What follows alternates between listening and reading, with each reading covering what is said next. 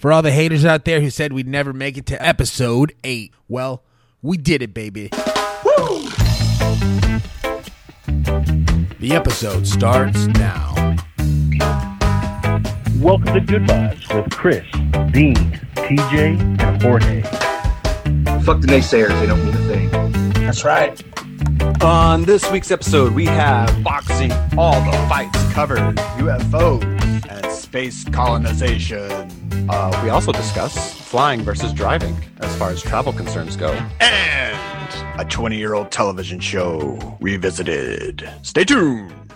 Heck yeah. Let's jump right in. Well, hey, you want to talk a little bit about boxing? I know you always have that for us. Uh, for those of you who haven't checked out uh, Jorge's new show, Three Minute Round, uh, part of the Good Podcast Network, please check it out. It's uh, anywhere you can find your favorite podcast.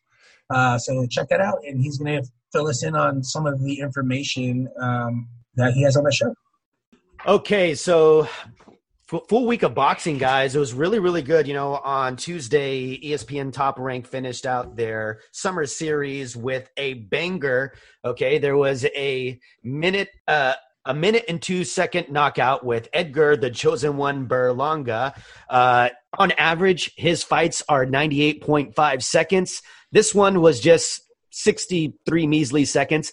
And he knocks the guy out uh, against the ropes. Um, and Basically, it's a coach- shot, shot to the ear, right? Like right, Uh, right yeah. behind the ear, right behind the ear.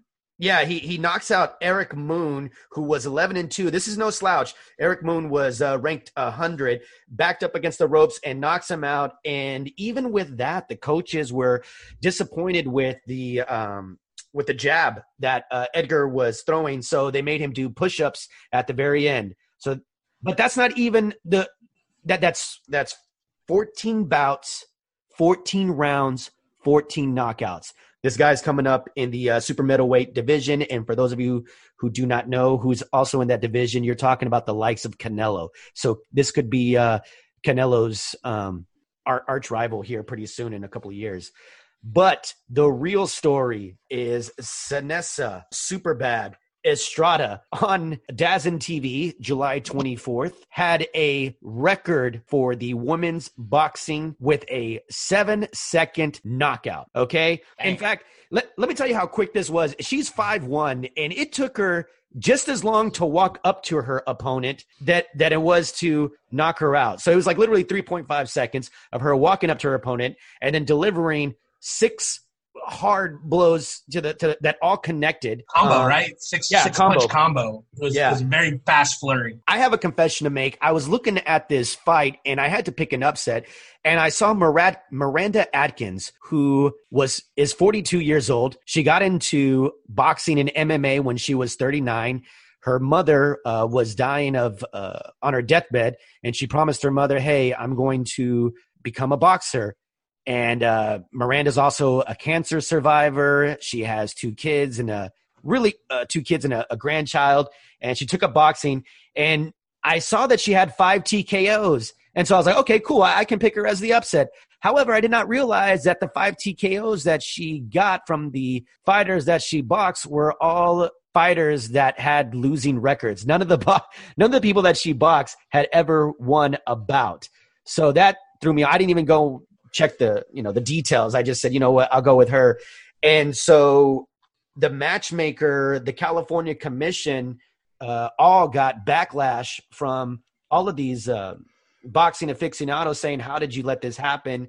Because it was it was a mismatch. I mean, you're talking about uh, Seniesa Superbad, who is ranked uh, number six in the in the in the world, and you know uh, Maradka Atkins was ranked number 54, and so Well, I mean, I think that's that's some part of boxing that I don't think a lot of people are aware of.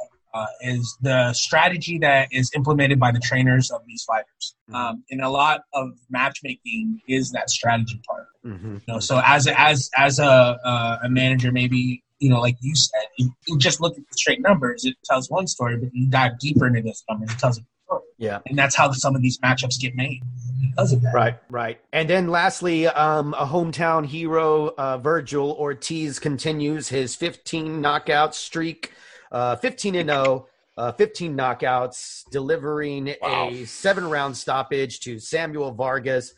uh, round seven, two minutes and 58 seconds into it, the referee called the fight because uh, Vargas just wasn't putting up his dukes. But I will give it to Vargas, man. That that dude could take a beating.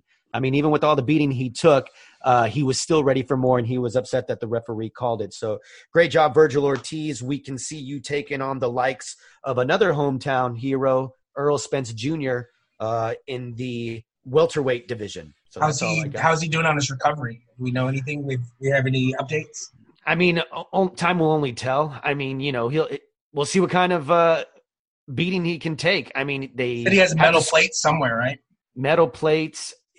I, I personally don't think he should ever get back in the ring again. But you can't tell that to a fighter. I mean, try telling that to Mike Tyson and Roy Jones Jr., which is huge news, right? They're going to be doing a eight round exhibition with gear on. Okay. Okay. They're going to be putting the headgear on, and they're going to be doing an eight round, uh, an eight rounder in the heavyweight uh, division, and it's going to be on Triller.com, which is a new app. Now, Triller is not some kind of like the Zone app where you go on there and look at sports. This is kind of like a Instagram meets Snapchat meets Facebook. It's it's a uh, TikTok, um, essentially, if you will, and they're trying to, uh, I guess, use this fight to get more subscriptions. Also on the fight card is going to be Nate Robinson and Jake Paul. Um, for those of you that do not know who Jake Paul is, he is a YouTube uh, influencer. He is best known for going to Japan and filming himself in Japan's infamous suicide forest. Um, allegedly, he filmed uh, somebody Allegedly. that Yeah, no, he found, say yeah, he, he found, he found a body out there. It happened. Yeah, well, there's a conspiracy saying that it wasn't real, but nonetheless, it was disgusting, and it kind of threw me back because I'm thinking, hey, uh, what what is? At first, I was excited that Tyson and Roy Jones Jr. were fighting, and then Yeah. I'm like, okay, well, this is going to be a huge undercard. I mean, somebody's going to want to get in on this, but then they throw that in there, and I'm like, oh, that's not good for the sport of boxing. I know that Jake, Jake Paul yeah. won. You know. Well, I was gonna say, I mean, yeah, because especially because like this part of the um, announcement was that this is gonna be like a legends kind of only legends of boxing are gonna be. So first fight being Mike Tyson, Roy Jones, but then the ball started rolling. Okay, cool. What other legends could we see come back?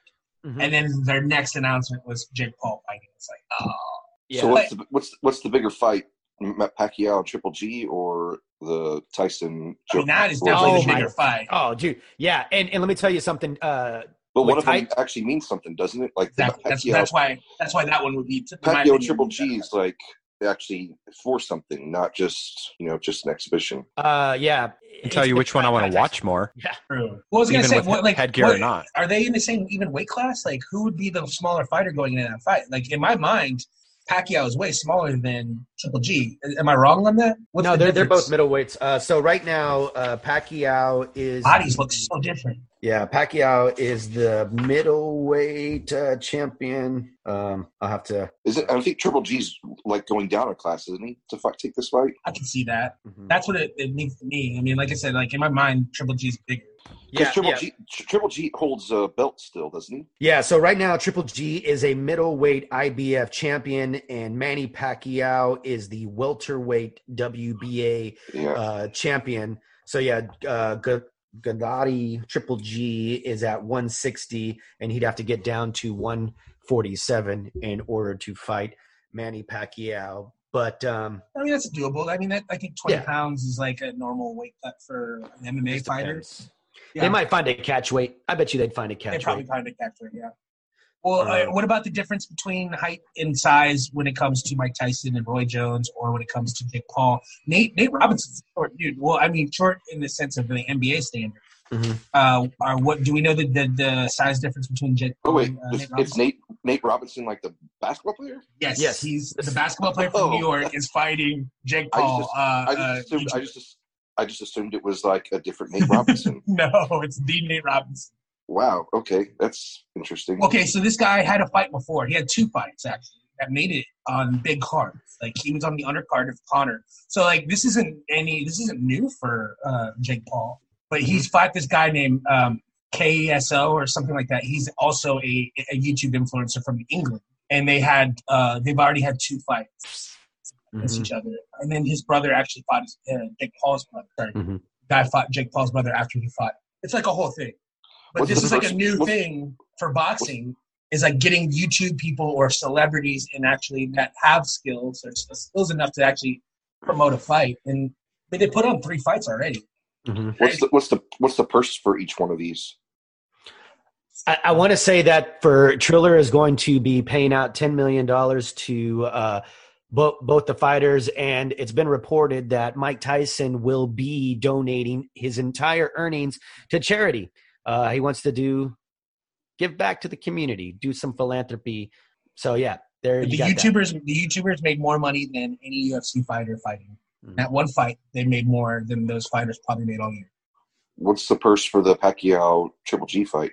You know that's that's going to be interesting because without the tickets and gates, you know the these A plus fighters they normally get a piece of the uh, of the gate sales, so that's out the window. I mean, just to give you an you example, got pay per view though, right? yeah, pay per view. But I mean, how, how much is that going to garner? Uh, you know, j- just to give you an example of how much ticket sales one can make, Canelo and Triple G when they had both of their fights, uh, Canelo took home twenty four million, and then uh, oh, no, twenty seven million on the first fight, and then twenty four million on the on the next fight. So there's some real money. So when you talk about purses, there's no telling what's going to look like with this post COVID pay per view um, purchases. I don't know. What do you guys think about pay per view purchases? Are you more likely to purchase a pay per view during this COVID stuff, or or, or not? Because or I, go to a bar and pay ten dollars. if but bars are closed, so Yeah, exactly. Not, Yeah. I mean, no, no, not well, kind of, yeah, sort of, but not really. Fifty I mean, most of the places. Well, no, that's not true either. They're Um, going, yeah, they're going past that. I mean, the two bars that I know of that show MMA fights, uh, all pay per view MMA fights in Addison, um, they they're open right now. They're technically a bar, but they had to get a specific uh, license to open up as a restaurant. So now they're technically classified as a restaurant, and but they stay open until two. And they're big sports bars. They show the MMA fights. You know, they show everything. So, you know, I, I already know that they're already talking about the you know buying the Tyson one for sure. Um, you know, that's what November. Is that right? November. No, it'll be in October. They're looking at. Oh no, I'm sorry. No, I'm sorry. September 12th. I'm sorry. September 12th. That's okay. So that one's September. Oh yeah, the day after 9/11. Um, and then the Pacquiao Triple G fight is that's in October or November. Uh, has that been announced? Is that is that going down? I think they're Yeah. just negotiating. Are they? I Yeah. don't know. I Okay. I thought it had already been announced. Um, well, I mean, I know that I know that there's certain bars out there that will that will be showing them. Well, I I personally haven't spent too much money on the pay per view stuff. Um, you know, uh, I don't want to put myself out there, but I, there's ways around uh, doing that, and I utilize those ways sometimes. Uh, but if there is a, a really big fight and I, it's a fighter that I want to support, and I know he's getting part of, I, I have bought the pay per view a couple of times in those types of situations. But if it's not, if I don't have a dog in the fight, or if I, I don't have a favorite fighter, you know, I'm I'm gonna do the alternative ways of trying to get uh, that fight. Mhm. What's It's what's not the always over- great. I want to I want to see what the Vegas odds are on this fight, and then I also want to see if there's like a a bet or over under on if Tyson bites an ear off. well, you can't because of the headgear. It's gonna be tough to get to. But that's gonna be Yeah, interesting though too, because Bite it, bite if they nose are off. wearing headgear and they are doing that type of Olympic style boxing, does Roy Jones have an advantage there? Yeah, let me tell you, the headgear. Anybody that's ever boxed with headgear, you know it doesn't do squat, man. I've boxed with that, and it's not like it absorbs the punch, and you're like, you know, throwing more. No, dude, you get you can still get knocked out um, with the headgear. The odds makers currently are predicting that Roy Jones Jr. has the edge. His last fight was in 2018 when he scored a knockout, uh, a knockout loss to. Um, it looks like. Uh, well, he's active. All right, I'm just going to say that. Well, yeah, and active. Be Tyson's last fight he lost, but that was in 2014, I believe. No, no, no. That was in 2005. Oh, 2005? Yep. Yeah, he hasn't fought Oh in my 15 God. years. Mm-hmm. But dude, I mean, he, He looks great. He looks great. Yeah. yeah, he looks good. Yeah, but his mind wasn't there in that fight. I mean, that fight was was a sham. It was terrible. Now he's, He's definitely his- healthier than he's ever been. Mm-hmm. Yeah, For his mind is straight. So uh, looks like uh, Roy Jones will come in weighing probably about 200 pounds. Mike Tyson is 240 pounds. Uh, Roy Jones Jr., the middleweight, super middleweight, light heavyweight, heavyweight champion of the world, and Mike Tyson, the former undisputed WBA, WBC, IBF heavyweight champ. I mean, there's just so many titles being Oh, thrown yeah. around. I mean, this is this, is going to be the biggest thing. In fact, it's a shame that you know Canelo and Callum Smith couldn't get uh, something going in October. They're going to have to probably push it back to November because this is going to be the fight everybody's talking about in October uh, in uh, in September. Do you have any hopes that's- or, or wishes of uh, any old, like uh, legendary fighters you'd like to see uh, this continue with? You guys want I mean, be matchmaker? Yeah, Oscar De La Hoya and Felix Trinidad. They're talking about getting back in the ring. That'd be awesome. Oh, that'd be so awesome. Yeah, I- I mean, and I know you guys brought up the whole uh, concussions. I know George Foreman has spoken out saying that he is worried about Mike Tyson and Roy Jones Jr., but this is what is in their blood. This is what they do. You cannot keep a fighter down. I mean, th- these guys will probably be fighting till they're 70 or 80 years old. And it's almost like a soldier mentality. You know the risks, you know what you signed up for, but this is what you do. And who are we to tell these guys no? I mean, we don't know the limits that you can put on on the body. It's just it, this has been going on forever since the beginning of time. So let's get it on. Yeah, man. I would love to see George Foreman fight Bob Sapp. I think that would be awesome. You guys are aware? You remember Bob Sapp? He's um he's been on one of those those No, I don't want to ever watch him fight again. He's a punk. He's a Mhm. punk, but that's why it would be great because like he's so No. big. He looks like No. the thing from Fantastic Four. He's Mhm. huge, but He's the worst. You ever, you go watch his fights. They're the worst. Mhm. All of them. All of them are terrible. I I wouldn't mind Mayweather coming back and fighting Pac-Man. I you know what? Yeah, bring Mayweather back. Let's get Pac-Man in there and that would be legit though. That would be a legit fight. Not not you know throw some headgear on, do some parity rounds, eight rounds, charity box. You know what I mean? But no, that's uh that's all I got. I'd like to see Rick Bowe. I wonder, I wonder what he's looking like these days. But he was one of my favorite heavyweights from from that era. I don't want to see Evander Holyfield fight still. I think he's the worst for uh, for wear as far as uh, you know those those legendary fighters from the past. But I think, uh, like you said, Golden Boy is a great one. I'd love to see him fight. I'd love to see Lennox Lewis. I'd love to see Lennox Lewis fight.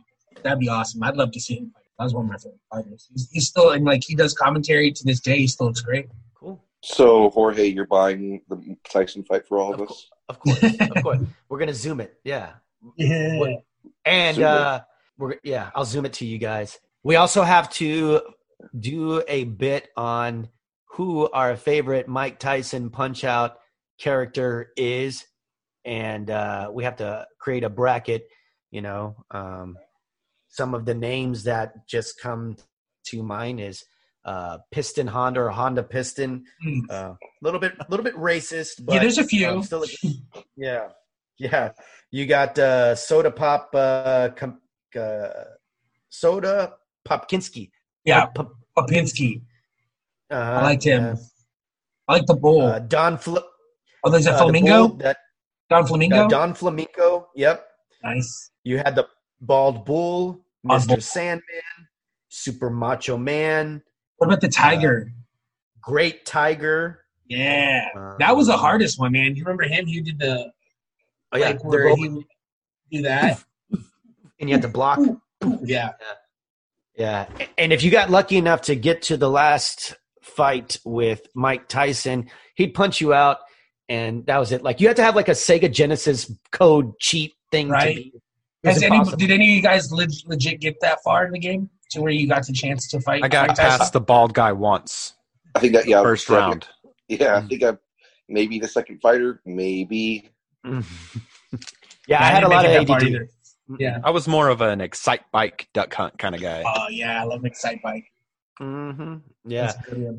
Yeah, no, I had the cheat code to get to Mike Tyson, but I could never get a, a punch. It was just too difficult. So, yeah. As it should be. Very realistic. hmm A lot of tantrums thrown. So, Any broken controllers? Has anybody ever broken a controller being like mad at a game? No, but you have. I've never. I've, I've caused broken controllers. I've never broken actual controllers. Well, that doesn't make sense. How do you cause it but not actually I'm break it? whenever you beat someone- I'm being very Yeah. skilled on the sticks. When you beat someone so mad bad, they ass. throw. Yes, Chris is a mad trash talker. I've seen Yeah. several things get broken because of Caleb, I'll, say, I'll tell you I'm- this. Caleb I'm saying pretty sure uh, that you've uh, broken PlayStation. controllers. Uh, I mean, I might have rage broke a controller once. Probably. That's about it. Uh, but yeah, like uh, I remember one time I was playing um, our, one of our friends, and I created. It's because like it was when Brady just like blew up on the scene, and so that version of Madden didn't have him. I didn't have the real Brady, so we created this Brady, and I played his favorite team playoffs, and one of those ridiculous moments in Madden that don't happen very often, but the game was tied. It was like coming towards the end of the game. I try to kick a field goal. It bounces off of the upright and somehow lands in one of my players' hands. And I score a touchdown. I win the game. And that uh, that prompt breaking of controllers Mhm. and then picking up of the PlayStation. And uh, Caleb saved it. He was like, stop, stop, stop, stop. Break anything else, but don't break that. and that saved the PlayStation. Cooler heads prevailed at that moment. Very Guys. I don't know if you've seen um, some of the. Have you guys? What are your? I want to take your take on on the government acknowledging that UFOs are real. We haven't had an opportunity to talk about it on the on the show yet. Uh, have you seen these reports? Have you seen, have you seen them at all? They're like from the I- Pentagon, like I just- acknowledging that I- UFOs are real. I just saw them yesterday, I guess, for Okay. the first time because Friday night I was watching uh, the Dirty Heads uh, show Nice. um, that they did, and during one of their breaks, he was talking like they. Somebody asked a question, and Jared, who's one of the singers in Dirty Heads, was like, "We're asking these questions, and the government just said there's UFOs. Like nobody really cares about the fact that they just admitted that there's UFOs. I've been like- saying this since it came out, man. Like, like- I haven't heard anybody talking about it. Ve- Mhm. ve- a vehicle that was not made on this earth." This was the latest report. They Yeah. they acknowledged that if they have recovered um, a vehicle, they said off world is the term that they used. Off world meaning this vehicle did not was not created and did not come from Earth. Yeah, it's like made of things that. are not from made the things that are not from the earth. This is a Mm, step up. The first, but uh, over the beginning, I guess it was, I don't know. Uh, Let's say it was in September. I don't. know. It was sometime last year. Was the first reports of video footage that we've uh, some of us have seen. Not not everybody's seen them, but you can find it on YouTube. And it's vid- video footage from a cockpit of one of our our uh, planes, U.S. plane, and you see uh, just like the the heat signatures of these Mhm. things on like a, on a radar, and you, you can see the movement and stuff. Yeah. And they acknowledge that these are unidentified flying objects, legit, for real. right. Mark And Hoppus is probably jumping up for joy. I was gonna say uh, Tom Tom DeLonge Oh yeah, sorry, Tom. Oh, yeah. Tom DeLonge. really got Probably- into it from seeing an interview with him on on Joe Rogan actually, and he that's what he's done with his time.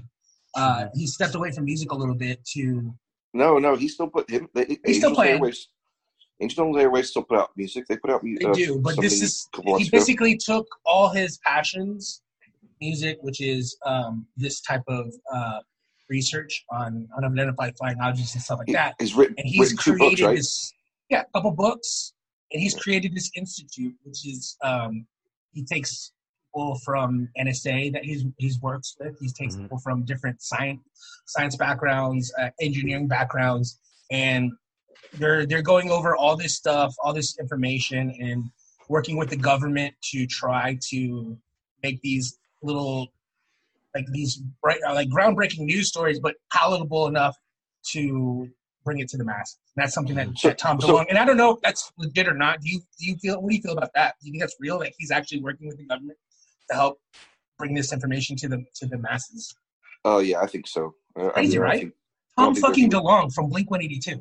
It's insane. yeah, Right. So the que- yeah, the question so much isn't necessarily do we believe in UFOs? We've all known that, but it's going to be more or less what's going to happen when these aliens from other planets come to our planet. Uh, What one if they, thing what, that what if they what if they've been here the whole And they- time? They've been here. But, but- hey, they they very well could be. Now, I'll say this: what is it that we have that they do not have that they would want? And one thing that is on planet Earth is chlorophyll and Mm. protein that you cannot have on other planets. So they would probably be looking for, you know, our Water? yeah, water, uh, water as well. Yeah, you got chlorophyll, water, and protein, which is us people. So I mean, you never know. I mean, hey, what if the people that have been going missing, you know, are actually that of being abducted by aliens? I mean, we, I mean, golly, Yeah, I think that's something that they should kind of go back and talk to these people that we all thought were,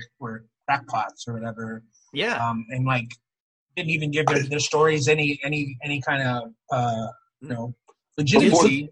Before this came out, before this came out on Friday or Thursday or whenever it came out, I literally like three or four days before that had saw like this whole like conspiracy theory about the fact that Men in Black are real.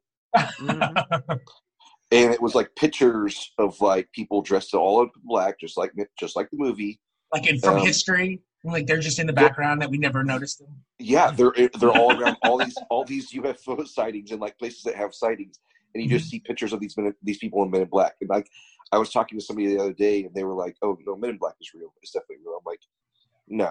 And this story comes out, and I'm like, "Holy shit!" Mhm. Like the, the the what ifs. This is the what ifs. The what ifs in general are just so far beyond anything that Well, have you seen the new Space Force logo? It's basically Star Trek. Star Trek. it? Oh, oh, I thought it was Star, I thought it was the Star Tro- Tro- Troopers logo. It's a like a mix, but it's basically Star Trek. And uh coincidence that Space Force came about uh no, no, the same time? No. Right. So, you know, just So it- weaponize it and so obliterate it- the universe. So Yeah. Elon Elon Musk is actually an alien. Is that what we're saying here now? no, he's co- South co- he's South African. It's well, close. coincidentally, Mm. coincidentally, he's actually uh, picked Austin to be the site for his new factory. Uh, and that's something that that the, a lot of cities have kind of been um, trying to vie for, and Austin won. Mhm. Why would you not make tr- trucks in Texas? Even Toyota does that. Like Mhm. That's the place where they get sold. People want to buy stuff made in Texas. It makes no sense to build a pickup truck anywhere but here. Mhm. A Mhm. pickup truck definitely looks like it's from off world. You know, yeah my, my, my faith in the truth and information now is has been thrown out the door i can't believe we've been lied to this much but it's also exciting times too because maybe Since- alien, aliens can fix some shit you know When, when was the first time? When was the first time they actually like tried to? It was like uh, the fifties, right? Fifties or sixties when like Area Fifty One came about. Like Mhm. yeah JF JFK, you know that whole thing. That's when With- you found out. The like the general public found out about it. I'm sure this stuff has been going on for a long time. Yeah. How, long- how old is this spaceship they've known about? We're just getting the information now. right, right. See, that's what I'm saying. I, I think there's it a really interesting that it's been around documentary. for a while. there's really really cool documentary about a guy named Bob Lazar, and I saw him also on Joe Rogan, and he is a who was known as a conspiracy theorist who claimed to have been hired in the 1980s to do reverse engineering on extraterrestrial technology. These these UFOs that we're talking about, and he has given his account of certain things that he saw. That he was basically an engineer that they recruited to, uh, and they were like looking. They looked for these engineers to bring him in and show him some stuff. What do you make of this? Can you, you reverse engineer it? Can you figure it out? And uh, he has very very descriptive details on what these crafts look like, how they move. They did certain tests on it. And for the longest, this guy has been on different TV shows and stuff in the 80s and stuff. And he's kind of been, um, you know, made again one of like maybe seem like one of these crap bots. But some of since then, some of the information that he he gave in, in some of these interviews in the 80s have later become fact. Um, like he uh, element 115 is something that was part of some of the tests that he was doing what he called it is a synthetic and synthetic uh, chemical element, not of this world. And this specific element is actually on a periodic table. Uh, So and so that's something that he claimed, and then now is a fact and is on our periodic table. So crazy. My my uncle was uh was in the air force for a long time and he was um he, he was stationed in san jose and then and in houston um and he worked with part of the air force that dealt with nasa so like he was on that side of, of the air force. And i remember him telling me back then that this is this is obviously you know 20 20 plus years ago um remember him telling me that we already had the capabilities of colonizing the moon 20 years ago. We, we had the capabilities of colonizing the moon at that point in time, and we were very close to being able to colonize on Mars. And that was over 20 years ago when he told me that. Yeah, I believe it. Do you, so yeah, that's what I'm saying. Do you believe that that's happening right now, or then we're just not being clued in on it, or do you think are you part of the group that thinks like, oh, that's bullshit? We've never been to the moon. That kind of deal. Well, shoot, I mean, we took a step back when we got the the current president now, and I don't want to get all political, but I think our focus is just on COVID.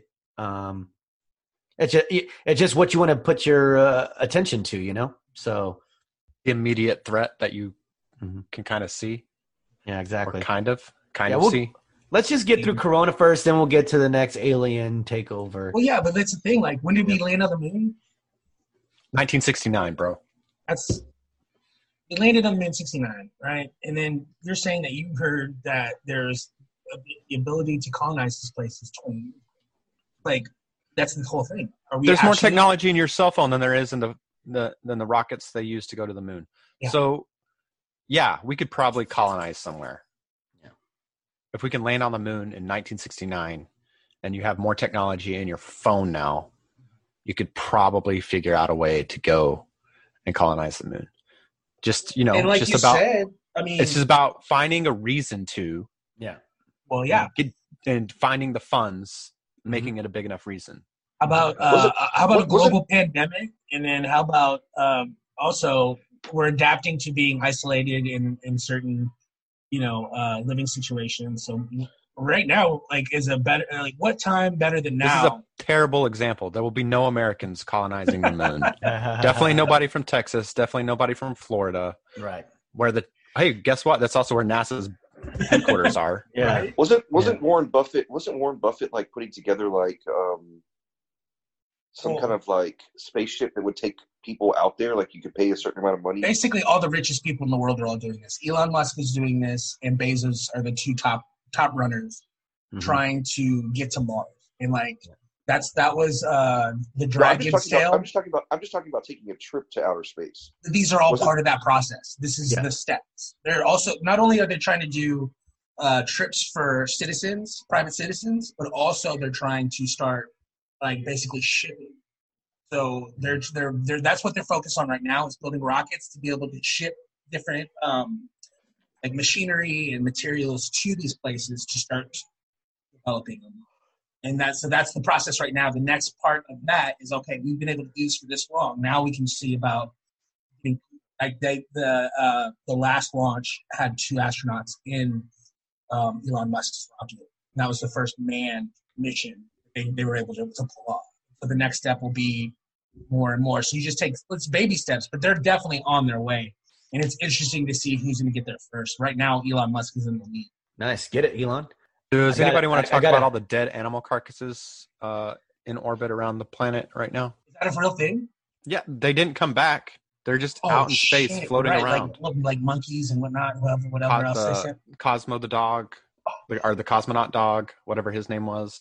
Any of the I he- monkeys? I think they, I think one of them came back. Well, they didn't come back alive. No, he was burnt. It was burned to a crisp. Yeah. But I've I've seen a photo of it coming back. Oh, that's crazy. But yes, there are a lot of animals. I mean, there's probably aren't there some dead people out there too? Uh, probably. There's, I mean, that's the thing. Like, there's there's so much that goes on that we don't even know about. Like, that we're just not aware of it anyway. There's somebody on a space station out there, you know, right now. Somebody in space in a space station. couple You know, people. Well, you mean the two guys that just went up? They they went up to visit those people in the space station, and I, I think they came back already. Those two guys came back? Yeah. Oh, I didn't know that. Well, it was so cool. Did you get to see the launch of that? It was really cool. I watched the- the launch. That's why Yeah, I, did you I- see the? the thing go back on the platform. That Yeah, was so nuts, that's- man. That's Fuck, crazy. that's insane. They caught it on a boat. Yeah. And That's he- dope. yeah, all by itself. That reminds me of the time uh, this last weekend when I was on vacation and I shot a running teenager with a bow and arrow right in the back of the head. Did you really? Yeah, Whoa. It was- it was this thing called archery tag, uh, just skill level. You know, same as landing a rocket on a boat. I saw you did some paintballing too, right, or something. We didn't do paintball. We did archery tag. Oh, is that what that was? They put a big foam rubber thing on the end of an arrow, and then it's like dodgeball but with bows and arrows. Oh, okay. And you have a really thick, thick protective mask. It was fun. I almost pulled a hammy, but uh, it was super fun. Did you know that there's actual uh, uh, ultimate tag sport? Yes, I've seen that. Yeah, it's like It's like uh, parkour. parkour. Yeah, parkour. guys. It's like poor guy, poor parkour guys. They have 20 seconds to tag them, and if they don't tag them in 20 seconds, the person who's not it wins. But if they get tagged, obviously the guy who's it wins. I just saw Very that the other day. Looks like fun. Looks like you could get uh, clotheslined pretty good too. Oh, I saw a couple of guys like fall and fall over, like trying to jump over something, and like, yeah. Anyways, that just that's what reminded me of that. I just saw that yesterday, actually, for the first time. I thought it was pretty entertaining for a second. That's one thing that I'd like to see, like an athlete. You know, what I mean? like like those guys that do some pretty ama- amazing stuff, and it'd be really cool to see. But some of those leaps that they make, man, like how the hell are you able to do that? And like the the movements they make with their bodies, some of that stuff is scary, bro. Like you see the footage of them on like skyscrapers running on the edge. Uh, I, I'm not going to do it. Um, Their brains, their brains are wired incorrectly. or just the be the ability to fall from really high, like and not hurt themselves, and just kind of roll through Yes. it, or all I that saw- I stuff. I saw a guy uh, jump off a like a running start, and then like you know that little like leap with their hand thing. yeah, where they do the Yeah, where they like, launch push them themselves. So Yeah, cool. and this guy this guy jumped off a, like a bridge doing that with a thirty a thirty foot drop, and then like a twenty foot twenty foot walkway, and then there's water on the other side. And he's obviously trying to shoot for the water, and but how do you just get up the balls to even like attempt to do that? That's you know life or death kind of thing, and fuck that. yeah, or people, like people, people, that people do doing like it on skyscrapers and like buildings and shit. yeah, like what is that called? Like uh Fuck that. platform diving or something like that, where they're like on like a structure and they jump Nope. off with a parachute. Oh yeah, I mean, BASE. Jumping, yeah, thank you. well, there's Yeah. also the people that have like the the, the swirl suits Tracksuits? are just Yeah. yeah. Fuck Hacking. that. That's Fuck that. insane. Like they're literally going down a whole mountain, and it's like Yeah. they're flying. Dude. That's in. It's fun to watch. Thank they're God like for a- GoPro, so I don't have to. yeah, they're like a hundred foot feet off the ground. Like fuck that. Fuck that. There's no way I would ever ever do that. Have you guys done All right. anything close to that? No. Bungee jumped or jumped out of Um. I hung out of the bottom of a, uh, a Cess like a Cessna type plane that was painted up and redesigned for like a World War II bomber. I hung out of the bomb thing to film some stuff for a, a aerial plane plane show that was coming to town. Uh, that was pretty scary, but uh, Nope. like just like just you were like my hanging head. from your legs. Like No, I just like poked my head in the. No, I just like poked. Like nothing, nothing below my shoulders was Okay. outside of the plane. Okay. It's like there's a hole in the bottom where they Yeah. drop the bombs or whatever. Yeah. So I put that part down and put the camera and filmed it as it went by the target. Um, you were what is it? Open air though. It was an enclosed like Cessna style, Right. Okay. but Yeah, there's a hole in the bottom that you could just you know trip and fall out of. like fall out of fall out of. Yes, that's what I'm saying. I put the I put my head and my That's shoulder. crazy. I thought you were the talking about like the like I thought you were talking about like the World War II like planes that like Like had the, bubble on the bottom. The bubble they had the bubble on the bottom where that gunner was sitting. Like, No, no, no, no. This is open. That's open what I thought you were talking about. Oh yeah, No, no, fuck that. Fuck that. Yeah. This is World War. I think this is a World War One style. You should have uh, gotten paid more for that. That's no way I'd do that. Dude, there, there's a bunch of stuff that I would sign up for just to have the experience. So like, uh, I I volunteer as tribute. yeah. I was gonna do that. No, fuck that. I don't, I'm I'm afraid of heights though, so that's probably why that does not sound fun at all. But there was lots of times where I would get stuck somewhere covering something. I'm like, I can't believe this is still going on. I mean, I still don't like flying, and I fly all over the world. I still get nervous every time I'm on a plane. I just I don't know. like being confined. That's the thing for me. I hate I, that. I sleep like a baby. I on do planes. not. Well, that's well, that's what I do. I get, uh, you know, I, I You get in the right mindset. I, I get in the right mindset, and then I get on the plane, and then I try to pass out as soon as possible. No, I what I try and do is grab uh, fast food from somewhere right before I get on the plane, Okay. and then while everyone's loading on, I'm scarfing down some delicious greasy Whataburger? cheeseburger, Oh, Yeah. I've done that. I, I do that. and then lot. and then as soon as we take off, boom, sleep, and I usually Nice. and then as usually I'll wake up as we're descending and hitting the runway, and I'll be like, oh, that's done. It's I I don't do sometimes. I I do that. Three or four hours too, is the but- longest I've flown. Well, I uh, we we take a trip every other year or something like that to uh, to visit our friends in um, in Alameda, and that's a that's a trek. Dude. That's a Alameda. that's a Alameda. That's a long flight for me. I, I don't fly very often. It's three and a it's half like a- hours. Like I swear, it's like it just feels like forever. I I mean, like, I want to get off the plane. So it's like not too too far. It's San Francisco, right? Yeah. It might it might be four hours. Oakland, but- Oakland. yeah, I mean, yeah, San Francisco, Oakland, Yeah, same, same oh, thing. so- yeah, that's right. It's all right. They're right across the bay. Um, Um, I feel I like mean- the flight home is always worse than the flight there. The flight there is fine. But the flight home is just oh. well, it's yeah, yeah. You're losing you're losing those hours. I don't know. I mean, flying to England and whatnot. You know, I can pretty- imagine. How long is that? Uh, from Dallas, it's uh, tw- uh, ten or twelve hours. And there's no like connecting flight. It's like a straight flight. Um, typically, I'll try to take the one directly from Dallas, so direct flight to there. Could not do it, man. I would. I would literally go crazy. I would start like, yeah, I don't know what I would do. I'd freak Well, out. you what, you land it or you take off at like eight thirty p.m. our time. So like the whole point you is like, sleep. so yeah, that's the whole point. Like you're getting on the plane, like you know, not far away from what your bedtime would be, you know, sleep time. So that's kind of what most people do. And then when you wake up, it's you know you're an hour or two away from landing. Because when you get there, it's the next day in the afternoon. Like you get there at like twelve o'clock in the afternoon. So um, you know, it's not like it's coming back is the coming back is the weird part. But uh, I, I need yeah, the. I need it to be like the spaceship kind of like. I need my own pod. I need to be put to sleep, and then you know thaw me out when we get to England, and like wake me up, and then get me out of my pod, and I'll just be all right. just buy a lot of drinks on the plane.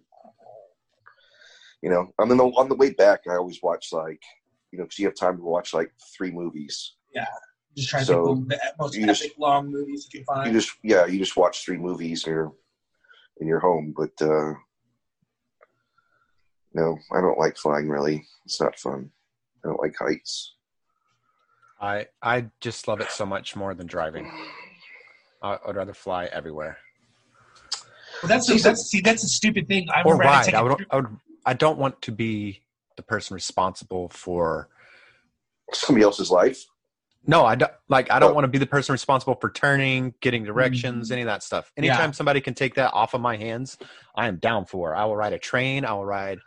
See, that's uh, what I want. I want to do. I still want to. I want to ride a train across the country. That'd Here's what I want to do. That'd be really I want cool. to take the train from Dallas to Chicago, Wow. go see Second City in Chicago, spend the night, and then take the train back. I'd be down for that. Uh, I'll tell you this. I uh, so it takes ten hours to drive from here to South Texas. my grandmother, Right. I had to take a trip, like a quick trip. So I had to hop on a plane. I'm like, cool. If it takes ten hours to drive there, Oh, it'll be easy plane. to fly there. It, it wasn't even a prop plane, but I had to take. Uh, I had to hit a connecting flight in Houston, Dallas to Houston, like an hour or two at Houston, and then get back on a plane and go from Houston to the Valley. The whole trip, from leaving my apartment to get to the airport to get to the Valley, was like seven hours or eight hours. So I prob, I mean, I could, I should have just drove. You know I mean, it's the same. I, I have been more that- I have- comfortable. I have that same um, uh, thinking sometimes when I'm thinking about like flying to Austin or Houston or. Oklahoma or Oklahoma City because you know they're all three of those are like three and a half hours away, roughly. Yeah. And I and I think about it and like, well, I can just fly for you know, you know, if, if you catch one of the good deals with Southwest, you know, you're paying thirty five dollars each way or whatever it is, so it's seventy bucks, you know. But then you think about the fact that leaving your house, getting through security, boarding your plane, the flight, getting off the plane, you know, and waiting to get All off of the plane, and then all of that's that's uh, by the time you're done with that, that's three and a half hours. Yeah, it's I just I not would worth rather it. do that. I would rather do that every time to get Uh, in my car It's just not worth it to me. and drive, dude. Any driving over 45 minutes, I'm like, nope, thank you. What what what what happened in your life where you do not like to drive? My mom and I used to take. I mean, I wasn't driving. But as a child, we took a couple different. I've been on a handful of different, like cross country oh, um, road trips. trips before, road trips before. Like we've went from once with my grandparents, my grandmother, and my grandfather. We went from Kansas City to up to South Dakota or North Dakota. You know, did Mount Rushmore, Badlands. Went across to Washington State, so we went to like Yellowstone and you know did that, and then we went from my my uncle was based the one that was in the Navy. He was based in um, Washington State at the time, so we stayed with him for a couple days, and then we went from Washington down to Utah, saw Salt Lake City, saw saw the Salt Lake, and then went from back there back to Kansas. Wow. So that was one that was one trip. My mom and I took one from Kansas City down to Florida, which is really like only like 15, 16, 17 hour drive or something like that. But we like we split it up between, you know, stopping in certain cities and like, you know, going to, you know, Nashville or, you know, Yeah. well, yeah, we went to Nashville. We went to, you know, um, Chattanooga, Tennessee. That's the beauty of a, of a road trip, though, is is getting to see those places. Yeah, you see, I mean, you see all the you see all the historical things. So Yeah, I go on a road trip. I just don't want to drive. Like Oh, when I was a kid, we had we had a crew cab truck with a camper shell on the back, uh, and it had a boot in between the camper shell, so it would open up into the back the cabin. And you just go back. me and my brother, me and my brother and sister would throw our bean bags into the bed of the truck. Yeah. Right in the bed of the truck with sleeping bags and bean bags and a stack of Hardy Boy books I got from the library Nice. and we'd just read the whole time. My parents could drive anywhere. I did not care. There was snacks, and I was not driving, and I was in a beanbag for like six, seven hours or whatever. So you're saying you're so you're saying you're so you're saying you were spoiled as a young child. yeah, sure, spoiled. That's Spoiled. exactly how I would describe my childhood. well, I took a trip with my uncle. He used to drive trucks, and so me and my brother would uh, go with him all the time, especially just to the valley uh, from Dallas. What is one of his, uh, I guess, where he'd pick up, and then he'd take it the rest of the way South Texas. So we drive with him all the time, and um, got to experience that. That was fun. But I remember one time in particular uh, when I was like 13 or so, I, I went with him on a trip to California and that was so cool just because you know the windows on a you know a, a truck so there's these giant windows and you see these like amazing views like we went through new mexico arizona uh, colorado all the way through california. And so you know that like in particular i don't remember for that those scenes from um forrest gump where he's trying to describe different areas in his run to jenny and like you get to see all these beautiful picturesque like sunsets and sunrises and, and all these things on his journey when he's doing that running. And that's kind of what i got to see out of this window of and seeing like the sunset or the sunrise in, in mexico or arizona. Just seeing the, the rocky mountains for the first time. Seeing all these like crazy beautiful views. And that's like what i find the best part of those types of like you got to I mean- see, you said you got to see Mount Rushmore. Like that's crazy. Like what was that like? Well, I mean, I don't know. I mean, I mean, it was a long ele- time ago. I know. Yeah, I mean, I was 11, 12 years old or something like that. Um, I mean, it was obviously really cool. I mean, I've I've just seen. never seen anything that like a big structure like that or like monumental structure. Yeah, Yeah, I've seen like uh, Golden, you know, the Golden Gate Bridge and stuff like that, but I've never seen something that iconic. I don't think. You know, when they, I've been to probably every state in the country except for like Maine, New Hampshire, Vermont, which I'll tackle Vermont this next year. 'cause I have a friend getting married there. Um, and then that's probably about it. I've probably Wow. been to every other. No, that's not true. I haven't been to a couple of like, like Minnesota? Michigan. Yeah. Yeah, like Minnesota, Michigan, stuff like that. Which so I've never seen the Great Lakes. That's something I would like to do. Is see the Great Lakes. But yeah, Mount Rushmore was cool. Yellowstone was better. You know, so old uh, Old Faithful, which is the big geyser that's there. Yeah. Um, that was pretty cool. The Badlands was really cool. Did you see those Um, giant trees that you drive through? Like where they have the tunnel dug out of these giant fucking trees. That's- Is that That's more like that's that's like Arkansas. Cal- that's California. Oh, I've seen, I've seen. I've seen some in California, like Yeah. the redwoods or about the- whatever. Yeah, the Redwood National Forest. Yeah. Yeah, uh, but I, I just seen like I don't know if it was in movies or whatever. I just remember like seeing like these giant trees that are so big that they had to dig tunnels. No, I've seen them in Redwood National Forest, but never anywhere else. Um, we drove from uh, San Francisco. My uncle, both of my uncles were stationed there for a little while. Well, one was in San Jose, but um, so I've seen the Golden Gate Bridge and Alcatraz and all that stuff as well Yeah, I went to Alcatraz. That was dope. the coolest uh the coolest part about we, we did the seven mile seven mile journey which is like monterey monterey and carmel which is between like la and and san fran where all the actors live and i got to see like clint eastwood's house like that stuff i found more entertaining than like me, Alcatraz, Alcatraz is cool. Yeah, besides like Mount Rushmore, and like Chattanooga, there's a big you know stone thing in Chattanooga too. Um, I don't know. You see anything like iconic like that, Dean, in any of your trips? Oh man. For me, my my iconic, my most iconic was the Hollywood sign. I seeing that for the first time with my own eyes was pretty fucking cool. Yeah, We that saw was cool. I really saw like that when the we were in high school. yeah yeah, the observatory. Oh But, you yeah, Yeah, that was dope. Yeah, Oh, That that, was- uh, the outdoor pavilion with the uh, like the, Hollywood you seen a bunch of movies. Yeah, Hollywood, Hollywood Bowl. Bowl. That was Yeah. dope. That was dope. Yeah, that that trip was pretty epic for me. Just like now, every time I watch a movie and I see like they using the observatory, I'm like, oh man, I've been there. That was cool.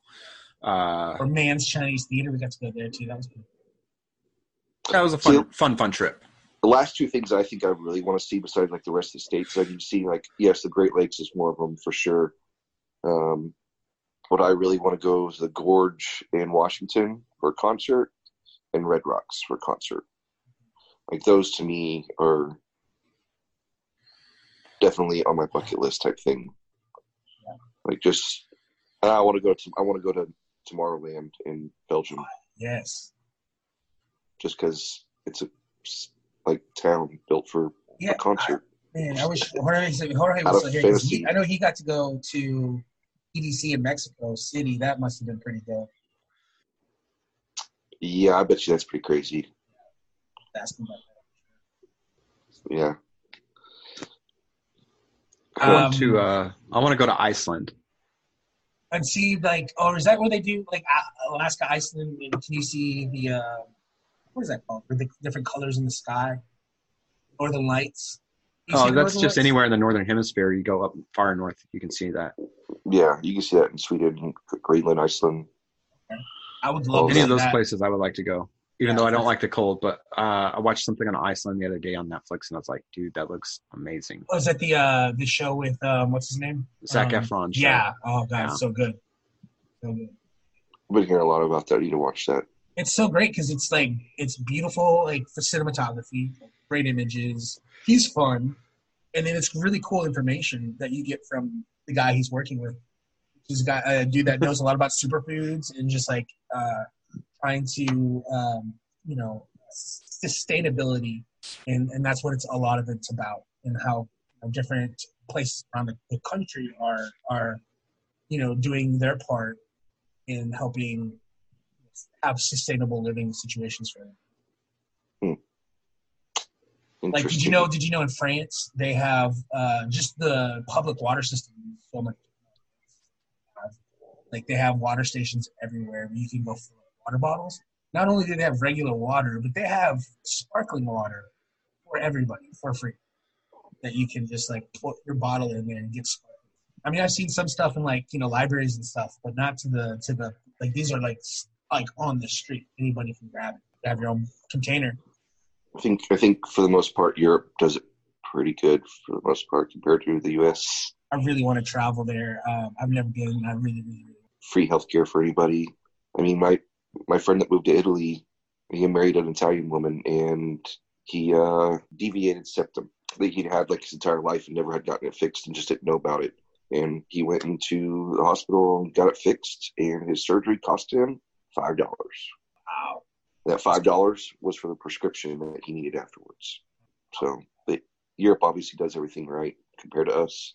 It's unfortunate. Uh, I mean, yeah, some things, some things not so much. Yeah, for sure.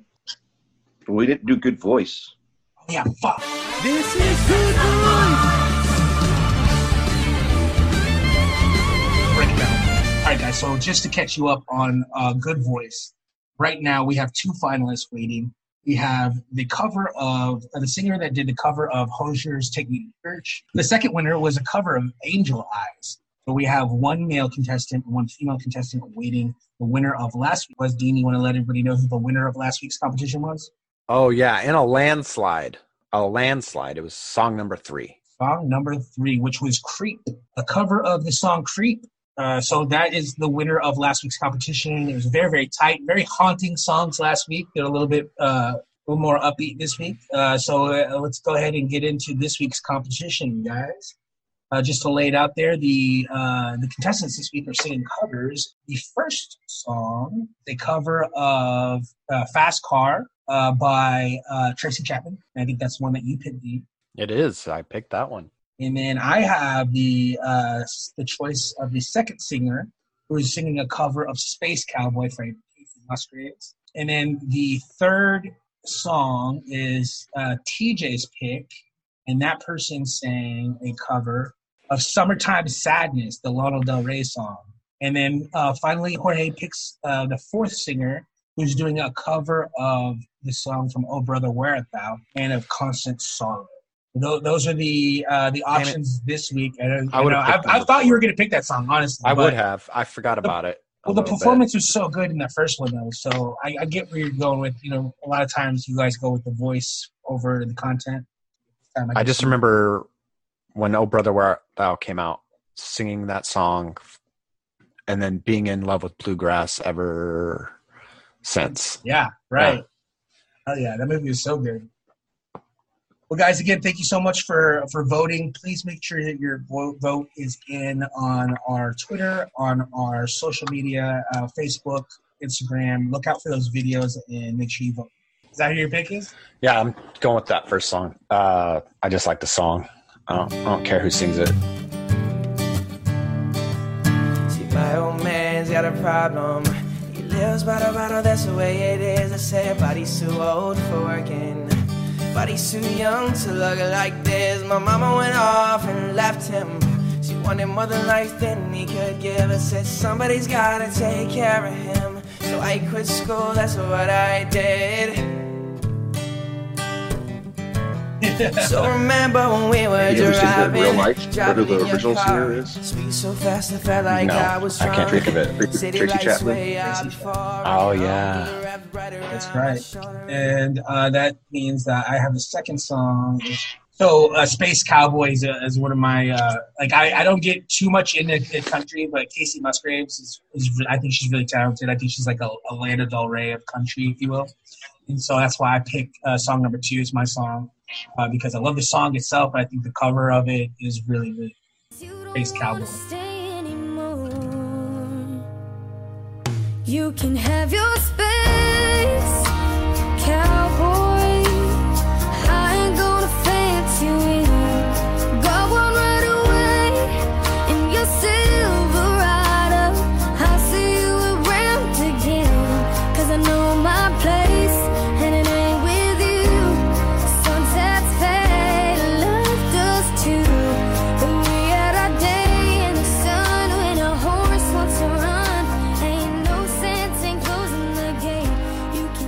can Well, I think space. so. I'm, I'm taking number three, Good one. Sad Summer.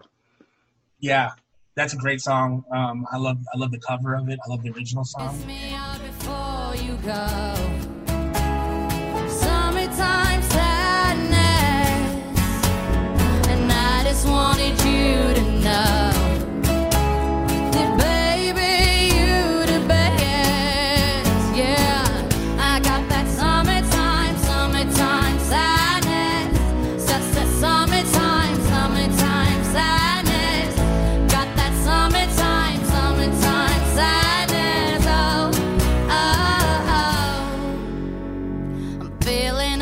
Hard. I, really, I was really thinking about choosing number four, but All right, you guys. So I went with song number four, Man of Constant Sorrow.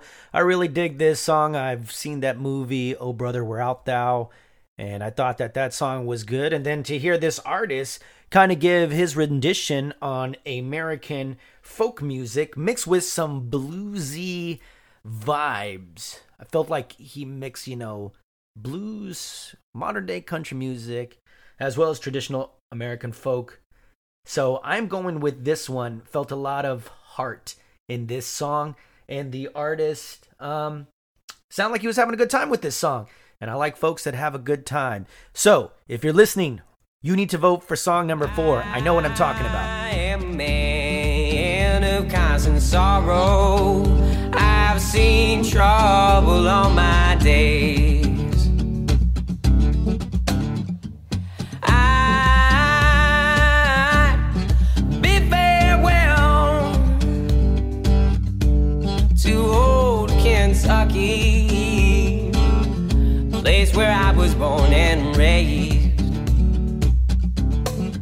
Place where I That was the week four quarterfinal of Good Voice.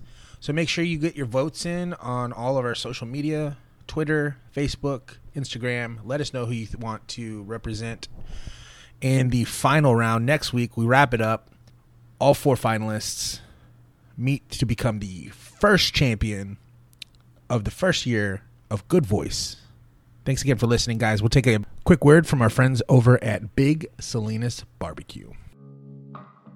Hi, this is Randy with Big Salinas Barbecue. Just wanted to tell you we now have our award winning barbecue sauce for sale. We have been cooking up delicious barbecue and sauce since 2014. You can now purchase a bottle at BigSalinasBarbecue.com or visit Chart 380, Joe's Meat Market, Outdoor Grill Sales, Mushak's Meat Market, or the barbecue store to pick up a bottle today. Follow us on Instagram, Facebook, and Twitter at Big Salinas Barbecue.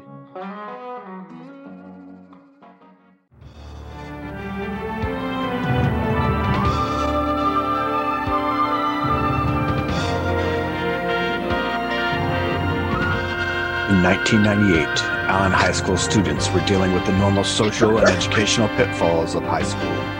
Decided to crank it up a notch and grabbed a camera from the broadcast journalism to produce a soap opera called Allen the TV Show, loosely based on the 70s and 80s show Dallas. There was conniving schemes, romance, suspense, and action. Today we have the creator and showrunners and stars, Jared Fairley and Alison Kraft Johnson. Heck yeah, man. all right, yeah, let's bring him on in. What is Hello. happening? hey, what's up, man?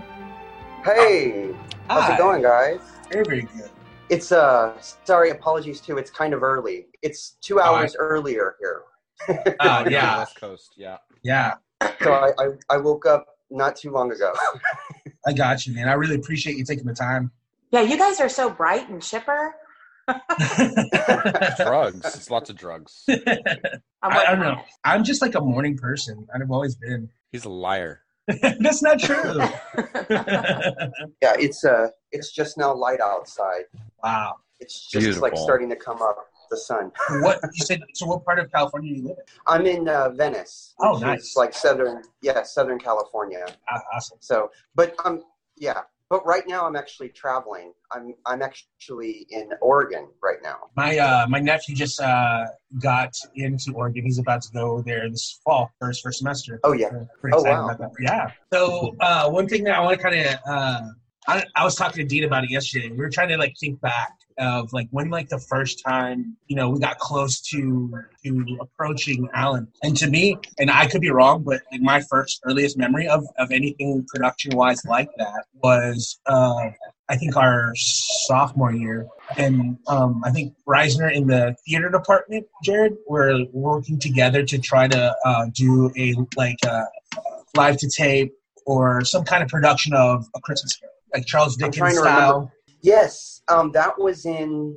Well, I remember that from my junior year, and um, uh, Reisner wasn't even the um, the uh, the supervisor then. Right, I think it was like a changeover because like whoever was running the department had to leave. Like I don't know if you guys remember, had to leave like in the middle of the season, the year, and then Reisner came in second semester. So I think that was like the tail end of your your junior year. So I'm, yes, I'm trying to remember what the previous instructor's name was. Was it um, Weiss? Oh yes, that's right. Wow. Was his name Weiss? Yeah, that's a great memory, Weiss. man. Wow. Yeah. Um, yeah, well, I remember because I had to pitch him a Christmas Carol, and I pitched him. I may have pitched him Allen before, but it wasn't till the following year where, where uh, Reisner came aboard. Or I, I, I didn't realize that he Reisner came aboard like on the tail ends. So, or maybe I remember him, but he just wasn't as he didn't have as much of a presence then. Sure. Yeah, and I think that's kind of why like things maybe didn't um, come to fruition there. Uh, I think it was Yeah. like the changeover, and it was very exciting though. It was like the first time anybody kind of really taken it to that level. I mean, there was there was Knowledge Quest. I think they were doing at the time, and, and a bunch of of stuff. But like that was like real programming, if you will, uh, that you were going to bring to to uh, to Allen, and I that was really exciting. And I think me and Dean auditioned for a part in it. Um, we were really excited about Right. it. And then so the next year, you like went straight into Allen, and that that again was like okay, cool, we're doing something. And then Dean mentioned that you had like maybe another script that you were thinking about doing about a sci like a sci-fi script. Yes, yes. Okay, so the the reason I remember Weiss, I think his name was Craig Weiss, and um, the reason I remember him is because that during that year, he wanted someone to produce a, a sci-fi show, and Blaze Golden, that was the name of the show, Blaze Golden. That's awesome. Yes, that's what I couldn't remember. Blaze Golden. um, it was Blaze Golden Space Soldier, and from what I remember, like he was like, you know, someone do this, someone produce this, and I think he only came up with the name, Oh, and so. I took it, I took it and ran with it. I was like, okay, I'll do something, and um, I came up with like a, a campy sci-fi take, similar to Batman, like in the '60s Mhm. Because it was like, how are we going to produce a sci-fi show unless it's going to be like on that tiny little set you remember in the, the Oh, podcast God, yes. Yes. So I, I, that's what I had in mind. I was like, okay, we'll have like a green screen and we'll have like glow in the dark stars and a solar system, yes.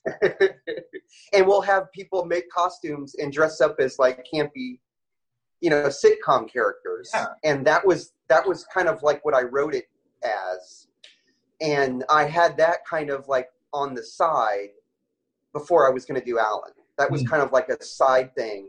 It was like, okay, which one will, which one will fly? yeah, like which one can we actually pull off? Um, and that's what Right. that was really cool about the whole experience. I'm sure for everybody uh, in some kind of way was the fact that we had to use ingenuity and try to just figure it out. Like, like so, like how? So what did you do projects the year before? Like what? Like how did you just be like, Yes. okay, like I'm going to just do a TV show? Like that's crazy in itself. Like to be able to have that kind of confidence to be like, yeah, I'm just going to do a TV show when no one has done it before. Oh, yeah, it was. Okay, so I, uh, my junior year, I really had wanted to be in broadcast journalism because um, when I was, the previous year, I was in North Carolina. That's where I'd come from. And they didn't have any electives. Um, the electives were like foreign languages, and um, I want to say it was more, I don't know, it was like home ec or something. It wasn't, they didn't have drama, they didn't have broadcast journalism, they didn't have those kinds of things, anything media related. So I was determined to like get into broadcast journalism um, and uh, try and produce something. And I had Craig Weiss had asked me to do like an episode or two of Knowledge Quest. Do you remember Knowledge do. Quest? I do. I love that. Uh, Yeah, that, hey, that was quite the uh, you know platform to get yourself you know known. right? Oh my god. it was it was silly, but I mean it was all about the trivia questions, Mhm. you know, and um, and that's what kind of made it fun. And so there was that, and then I, there may have been some other shows, and I uh, obviously I had written for news, and I had operated the teleprompter, and done all those kinds of things. Um, but I wanted to go ahead and start like writing things and producing things on my own, and that's when I came up with the Christmas Carol. I was like, well, that's easy. It's like everyone's done that, you know. It's like I'll just rewrite it. Yeah. That's so awesome. and we had got we had gotten Miss Dillard. You remember Miss Dillard? Mhm. Yep. um, from theater to direct it, and B.J. Smith was going to be Scrooge or Oh, wow. Cratchit. Yeah, I was gonna say, man, wow, that's so awesome. Like, did he? Did, I can't remember him actually doing anything in Allen. Did he do anything in Allen? No, but there was talk. I mean, there Yeah. was talk about it. He sure. was interested at one point, but it never came into fruition. That's Yeah. that's awesome. That's crazy. He would have killed Yeah. that. He would have killed that for sure. Hey, if I may, you know, I want to say one of my favorite memories from the entire show was the spot you guys put on the teaser that you did with uh, "Live and Let Die" for your Oh, so good. Brazil episode. And man, let me tell you something. That took a lot of courage because Well- that was aired on the entire high Oh, yeah. school closed circuit. And I mean, I, I want to give you props. I mean, at the time, I was kind of like, uh, yeah, I was, I was kind of nervous for you, but dude, looking back on it, man, that was revolutionary. It was awesome, man. Killed it, man. The whole I- school was rocking. So I was in. I remember being in a co-op class. I can't remember the name of the class or whatever, but I remember the instructor, the teacher. She was like, you know, you've been in this class for like a year and you haven't said anything, and then that comes on the air. Dude, I still can't listen to that song without thinking about that music video. It was so Uh, good. It was like the whole thing too. That's a long song. Like, like that's a pretty well, there long was a whole there was a whole saga that preceded the production of that video. I mean, yes. we could talk a lot about For sure. behind I the scenes. Like, I think that was like Yes. the apex, right? That that's when like like that was the crescendo of your run with the show. It's like that Yeah. that took it to that was like if you if you will that was kind of like Saved by the Bell in Hawaii. You know what I mean? Like that's kind of like what that was. It wasn't. It wasn't planned. I think what happened was we were filming that South America episode, and we were on that water dam, and I was with Chris Lurch. You guys remember Chris Lurch? Yeah. Yep. Yeah. yeah. And Chris and I were just kind of playing around on that water dam, and I think I had started singing it that song, and it it was like hmm. I had been listening to the James Bond soundtrack, and that's the song that I was thinking of when I was on this water dam. And so it kind of just played out, and, and we kind of went with it, and we started filming, and I started lip syncing to the song, and then we I cut it together, and then showed Reisner just for the hell of it. Yeah. And Reisner was like, "We're gonna we're gonna we're gonna show this. We're gonna put this on." it wasn't. I don't remember it being like a thing or being Yeah. pre-planning it too much. That was Um, awesome. we'll take It was like the kinda- viral. It was like viral marketing at its best. for sure because- before it yeah, was even thing, before right? things before things went viral. Exactly. It just went viral inside this building where all the kids were. do, do any of you guys have any uh, memories of the audition process? Uh, taking it back to the beginning again. Allison, do you remember? Well, Well, uh, I came in late. Uh, I knew Chance Griffin, who Right. played Lance, yes. and uh, uh, so I I don't know if I auditioned. I guess I auditioned for you. Did I? I don't remember. well, so Allison was not there on the first day of auditions. Mhm. Just about everyone else was. Yeah. But but um, we didn't have a Brittany Foster. Like I don't think I don't ever remember a girl showing up and we were like, oh, on the first day, like, oh, that's Brittany Foster. Right. So we had to continue the hunt for Brittany. Yeah. And I think I had turned to Chance, who I'd cast as Lance. Um, and I asked him, Do you know anyone that could play this part of your girlfriend? Like, do you know anyone who could play your girlfriend? and he's like, I got a list right here. And Allison is at the top of it. And of all the girls, he chose Allison Kraft. wow. wow. So he so he was the casting director too. yes, yes. Chance was very invested. He was he wanted this thing to happen. I remember that. I remember it was Yes. and I kept thinking, wait, what's going on? What Did he know how many times he was going to get slapped before he got invested? No, I don't think so. I think We he had- there thought were a he lot was of going to takes. be.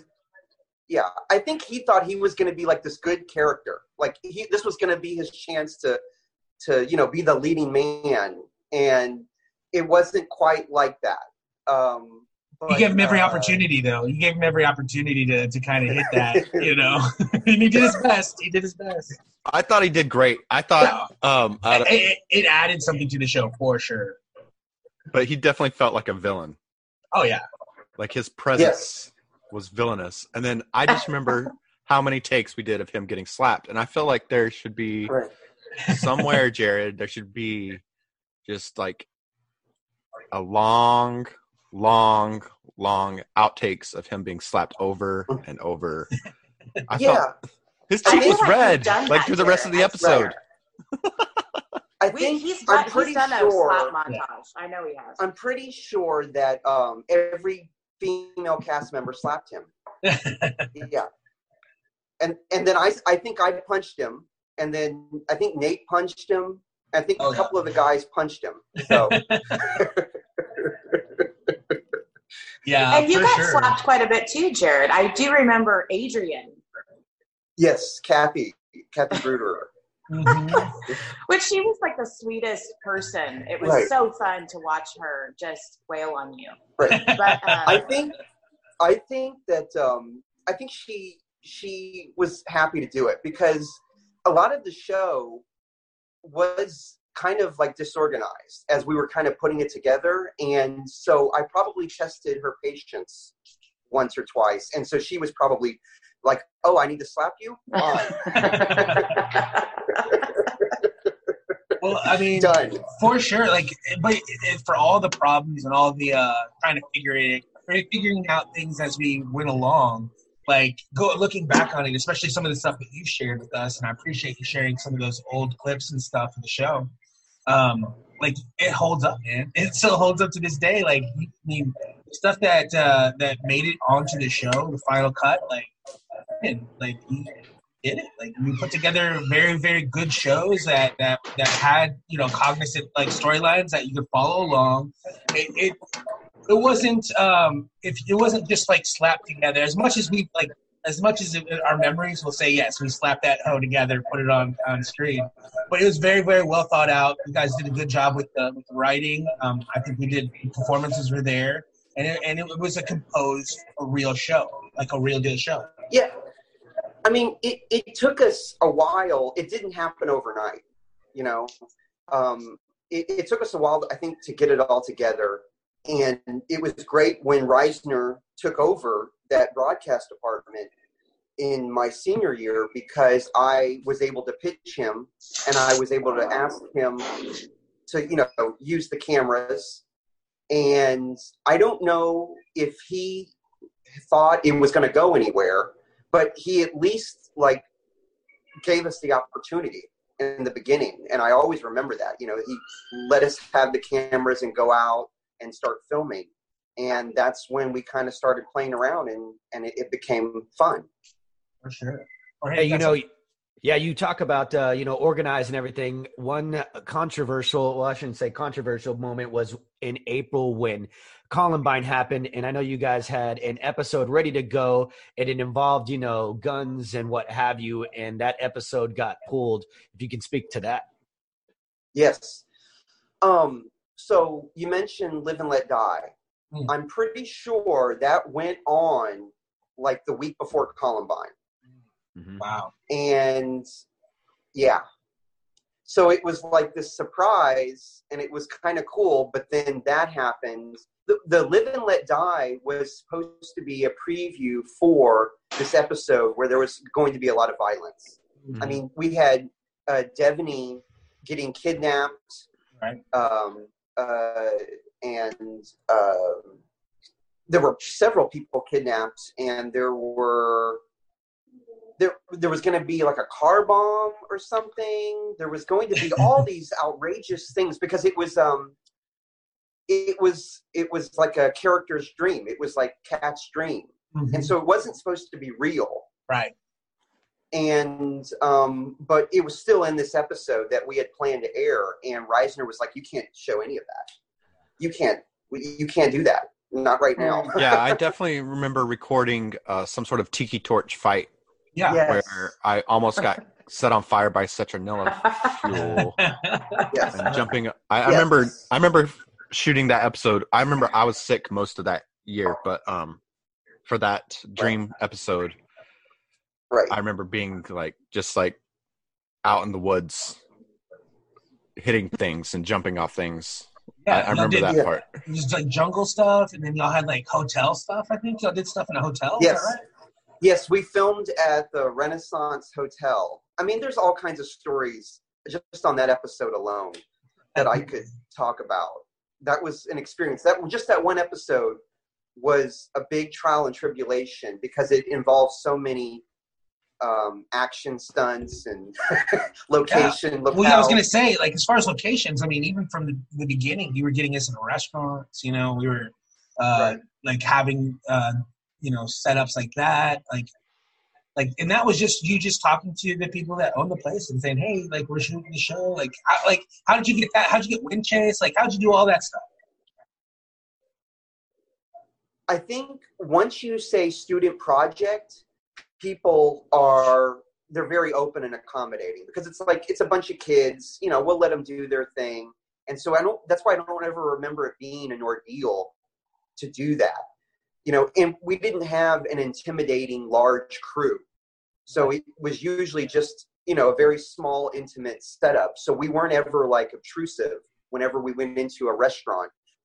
You know, eh, we would be even less obtrusive now because you can film with iPhones and you, you know, you can get away with that stuff. Even though we, it, and we had a news camera, I think that kind of gave us some credibility too. Yeah, for sure. Yes, always put a sticker on your camera that has four uh, alphabetical letters on the side. That's a good trick. Yes, or Right. it's also a good way to get in trouble, as I learned, as I learned many times that year. Uh, yeah. So, Yes. but um, and then with Wind Chase, like, was that like? I know you get to film a lot from the outside. Um, that was the uh, the outs. Well, that's the outside of of where uh, the family lived. Like, it was the ranch that Yes. right there off of uh, Greenville. Yes, and we went in and we talked to that couple that lived at the home.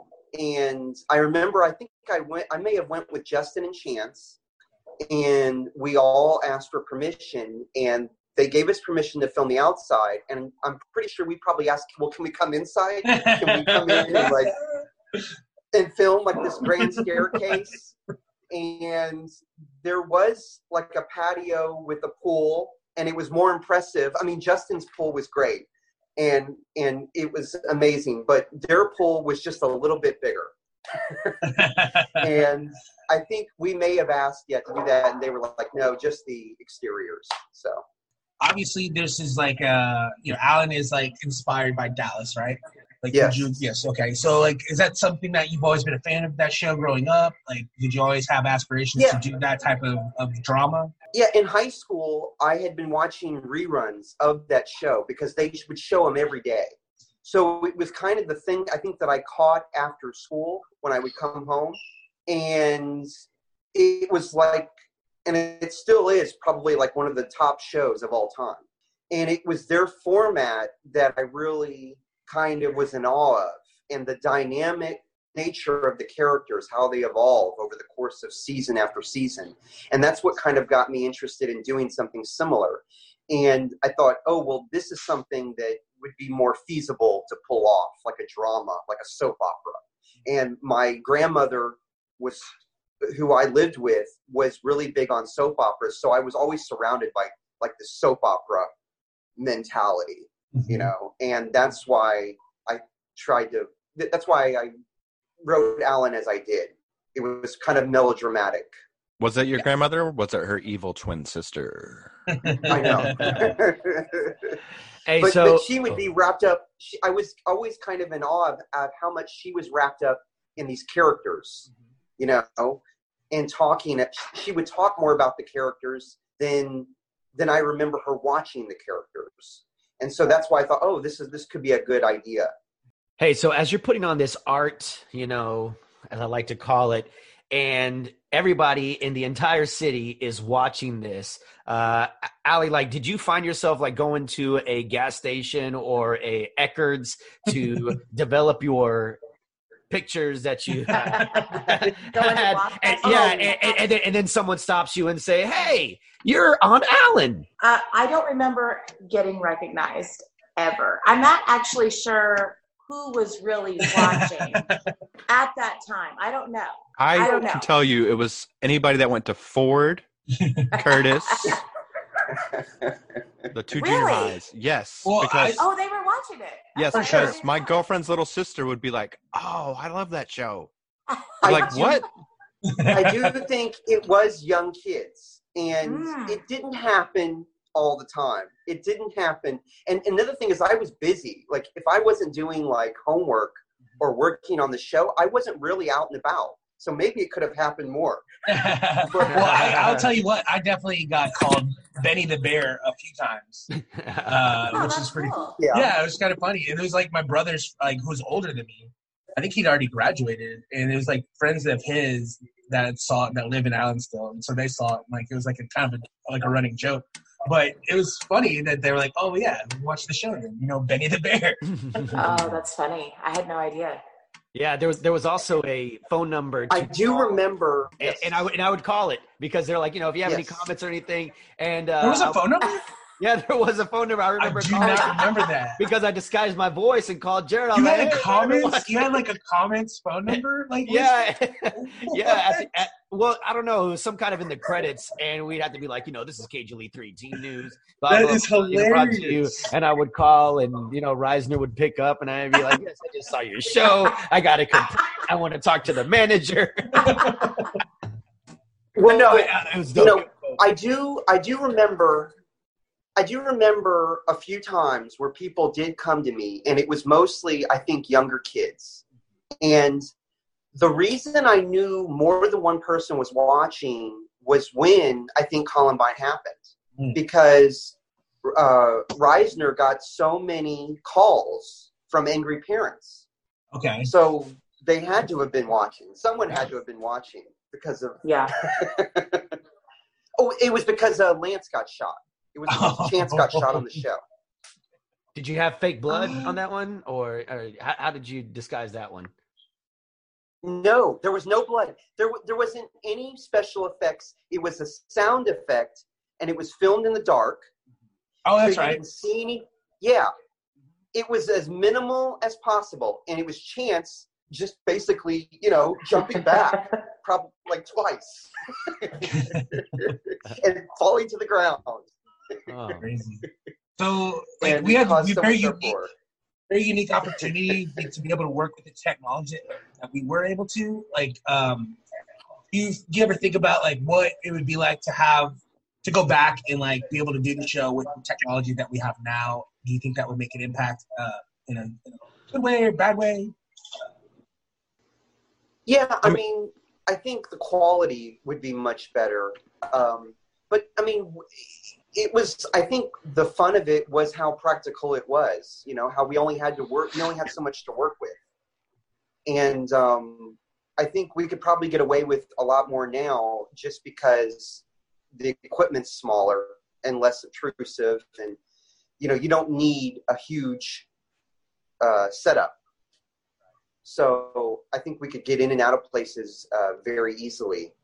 Um, but I mean, i i I'm glad. I'm kind of happy the way it was produced, the way it was. It was fun. You know, we, we were filming that with VHS cameras before we went before uh, it went digital. Yeah. and So Allison, do you remember? Like, did you guys still? Did you do any digital stuff with when you when you because you when you got the show? We you were already into the new to the new school.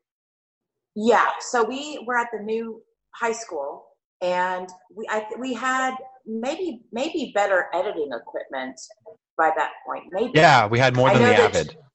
We had Yeah, we had gotten some Premiere stuff, some Adobe yeah, stuff. Yeah, so we would digitize the footage for sure, and then work with it that way. Uh, but we still had the same big old hunky cameras and stuff. uh, but you know, I I really, I'm glad that we didn't have all the options and the ability to gloss things over and make everything look really polished. We weren't polished. The scripts weren't polished, and the the video wasn't either. But and I, you know, some of my favorite memories were like reshooting the Chinese restaurant scene five times because something happened to the footage. And I mean, those were the best memories to me. Sure. I, we eventually got rolling with how to make the show, you know, and Jared, you know, forged the way with that. But it would have been a totally different thing if we'd been really, you know, good at what we did. I think we learned so much. Uh, and the mistakes are some of my favorite things, you know. I, I wouldn't I wouldn't trade that for the world, to be honest. Yeah, I don't think the bloopers would have been as funny if you know we had taken it too seriously in the beginning. Yeah, I don't think I don't think we ever took it too seriously, and I mean that in a good way. I, it just it, we we were all kids figuring it out. The one person that did seem to well, Jared took it seriously for sure, um, but Jim of every of Yes. anybody on the set, and if you guys remember this, I felt like we were on planet Earth, and Jim was in another universe as far as his intensity and commitment to the acting. I was always like, I thought we were all just kind of sitting around, and he and he was like studying lines, taking it seriously, coming up with ideas, always Yes. bringing this extra intensity. So then, when he was there, it was like, okay, you know, let's get it together. And you know, sure enough, right. as it turns out, Right. you know, there's a reason that he was as committed. Uh, and that was helpful because I feel like between between Jared and Jim, it made us all step up our game. And we were like, maybe this isn't just a bunch of kids screwing around. Maybe this is something more than that. And it was. It was for sure. And for those of you in the audience that do not know, Ali is obviously referring to Jim Parrack, who has been on numerous HBO series, True Blood, Battle Los Angeles. He's worked with, uh, he was on the movie Fury. So, I mean, when you see all of those movies that Jim has been in and he was on your show, I mean, what, what, what goes through your mind knowing that, holy crap, you know, this guy went on to achieve this and I got a chance to work with him? I distinctly remember you had asked about auditions, and it was the first day of people showing up, and I want to say it was like ten people that showed up, and um, Jim was very quiet. And I just remember him sitting in his chair. I remember him being very quiet and very pensive. And he was I, I I think from the very beginning he took it very seriously, and um, I had him read probably a, a number of different roles. And Jason, the character of Jason, was kind of supposed to be like this underdog, like the underdog of the show. And um, I knew that, that, that the couple was Jason and Tina. And even though I didn't necessarily have Tina yet, I knew, oh, he's going to be Jason. And from day one, yeah, he was very serious. And it's just like Allison says, he was kind of in his own zone. And that was great. It was awesome. It was kind of uh, refreshing. And because I think he had been looking for an outlet, just as we all had been, to act. And like, so what, what were some, did you have like any techniques or anything that stood out? Cause Ali, you say that he was really intense. Like what were some of the moments that stuck out for you where you were like, wait a minute, I actually got to rehearse, you know, I actually got to kind of have some, we, can we do some blocking here so we make sure that the angles are correct? Well, Well, so we really never concerned ourselves with a whole lot of blocking. I mean, if we screwed up the take, Jared would say, redo it because this person jumped out.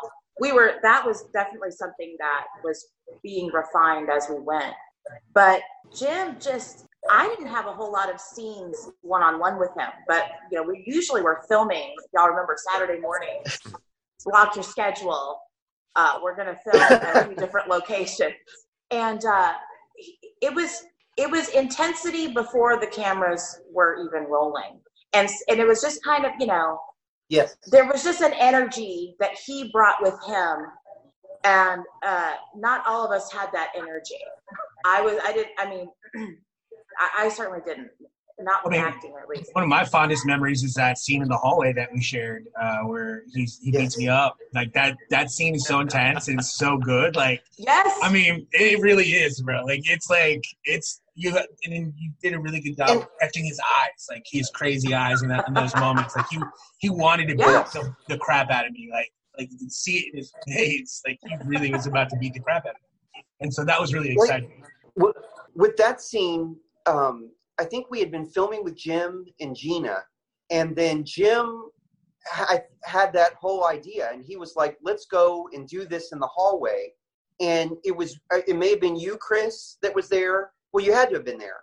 and then um, I want to say it was Rusty Smith. Rusty Smith was they had created like this uh, um, rolling dolly uh, with I don't know if it was like a cart or something, Yeah. and Rusty Rusty leaned back to get this um, uh, rat's eye view of Jim, you know, being a towering presence, and uh, they just kind of went with it. You know, yeah, it was just perfect with the lights, uh, like because the lights would come, was like genius. he'd get some light, and then he'd like Yes. get into the shadow, and then you get the light again, and like he he was Yeah. really good and cognizant of that. He'd actually played that like up, like every time he'd go to the shadows, he'd go darker. Then when the light would come up, like he'd bring it back to like being a kid. Like it was Hey, really and that was probably yeah the best monologue ever. Oh, so good. Hey, Jared, I actually was there that day. You guys did that on a Saturday. I had to come to the studio uh, to use up precious gigabytes that you always took up on the Yes. Avid. But I remember, I, yeah, I remember that day because you. It was actually a rolling chair. Hmm. Uh, it, it was one of those like roll, blue rolling chairs with wheels on the bottom of it, and I was coming by to see what you guys were doing. And yeah, Jim and Chris, you guys Oh were uh, uh, ad, uh, extemporaneously ad libbing some stuff, and I was like, okay, cool. Hey, just don't take up too much memory on the Avid. I got some stories to make, man. we actually had a class Well, together. It was called Film as well, a what Reflection of Society. I don't. Did anybody have that class? You all remember that class at all? No, but I do remember watching a video clip that you showed me of Jim We uh, in yeah, that we- class. we did and this that- really cool thing. It was like about a, you know, it's about like a, in a counseling in a sane asylum, something like that. And he did, he basically did his version of the Twelve Monkeys scene where Brad, Brad Pitt, Pitt, is yeah, like dude. going, going off, and and uh, it's so good. it's I wish I had that footage. Like, oh my god, it's so good. He's amazing. Yeah, um, it, I think what we did was I I would do a rough cut first on the linear system, like the the tape Oh. tape deck, Mm. God bless and then you. I would No. I would yeah yes. What a great way to learn, right? yeah, for and those I don't- remember. I'm sorry. For those that don't know, a linear system means like you get one shot to make it right every time. You can't go back and like put something in. So It's tape to tape. Right. It's Yeah, one deck to one deck. it Thank was God really rough. anymore. Yeah. Right. It was really rough. And I remember Kat, who played Tina, she would be sitting next to me and um, she sat with me and like would review, help me review. Cause I need, sometimes I would need like a second opinion. And so when we were doing the tape to tape, you know, we would, both of us would be like watching it back to back, you know, replay, replay. And then, um, and sometimes I would get an idea there just from someone watching, you know, over my shoulder. I remember there was this one shot of um, Tony Vicinda. He was like this mystery presence on the show, and there was a glitch with his eyes popping up. Um, and it was an accident. It was a total accident in the tape to tape editing process. And Kat was like, No, I like it. Leave it. and we, we ended up leaving it. So funny accidents would happen that Sure. way. And then we would go in and we would bring it into the um, the Avid for polishing, Mhm. even though it wasn't really polished. So you would only you would only digitize the s- shots you were going to use, basically, right? right, the right Because way. right. We couldn't bring in everything. Like to give you an idea, me and Chris tried to build an editing computer one time in 2001, Mhm. and we got 80 gig hard drive. No, was it? No, yeah, it was an 80 gig hard drive. It weighed about five pounds, and it was two hundred dollars. Mm. And Yeah. I think we, the Avid had like 50 gigs. It's Yeah. huge. It's huge. Wow. Which is nothing today. Right. no, my uh, my keychain has 50 gigs. Now you talk about like pre-production. I vividly remember you and Devaney talking about future episodes, and you were like, "No, this person will then cheat on this person because it sets up a episode five when so and so comes back from the dead." And then we, um, just, I'm listening to all of this, and I'm thinking, man, I want to, I want to get in on this show, man. Create a character for me. and, and to, like I had this like was vision, like. Antonio De Zavala. I'm going to come in there, but and Columbine Yes. happened, and we had to put the kibosh two weeks uh, school ends early. Oh, that's right. Oh wow. I'm so glad that you can fill in these gaps for me, George, because some of the things, even though even though I remember a lot, there's a lot that, that because I can't remember everything that happened, but but I do remember that now, and I remember there were like this convoluted plot lines, and um, we we had thought about having a lawyer on the show because there are these legal issues that happen with the Vueling family, and this girl wants to file a lawsuit against the family, mm-hmm. but she needs a lawyer. Mm-hmm. And that's when we were going to introduce Antonio De Zavala. That's awesome. he was going to go after the Viewlings, and mm-hmm. I, I, yeah, it would have been a great match. Hmm And it's such a shame because, like, my senior year, we were going into the new high school, so not everything was set up. There was kind of like that lag the first, you know, month or two. And so, you guys, I mean, you really got the tail end of the greatness of what our production crew uh, could do with KGLE three because you know I, I was occupied doing sports and stuff and you know trying to get on the Avid and then you guys would be doing your thing and it was just really cool. We- We genuinely had a network of programming of so much like you had the the, the Knowledge Quest, you had your show. Uh, KGLE three was doing a lot of uh, broadcast journalism, so it was just a really great energy to see all the creativity. So I'm not surprised that you know uh, you went on to do big and bet great thing. I mean, all of us, you know, it, it's such a it was such an honor to work with all the talent that we had. Yeah, Yeah. I mean, it was, it was, it was a great atmosphere to be in, and I'm so happy that I was there. That I didn't like spend the rest of my high school years in North Carolina. That, and I'm still grateful for that. I wish that, you know, uh, that I had utilized more from the department, but it had a, it had so much to offer, and I'm kind of glad that it happened the way it did with uh, the people that were involved. So For sure. And you got to actually kind of play a little bit uh, right before you went to school. I don't know if you remember. Uh, I'm sure you remember, but uh, you got to do like your version of of of, of like a scream, kind of. Do you the remember horror this? movie. The horror movie. Yes. yes. The footage This, still this was very cool to me because uh, it was just it was your chance to kind of do what you want with that voice. You know what I mean? Like I have this equipment, I can borrow it right Yeah. before I go to school. Let me just like have fun and do what I want with no limitations. And just, that was that was kind of fun. Yeah.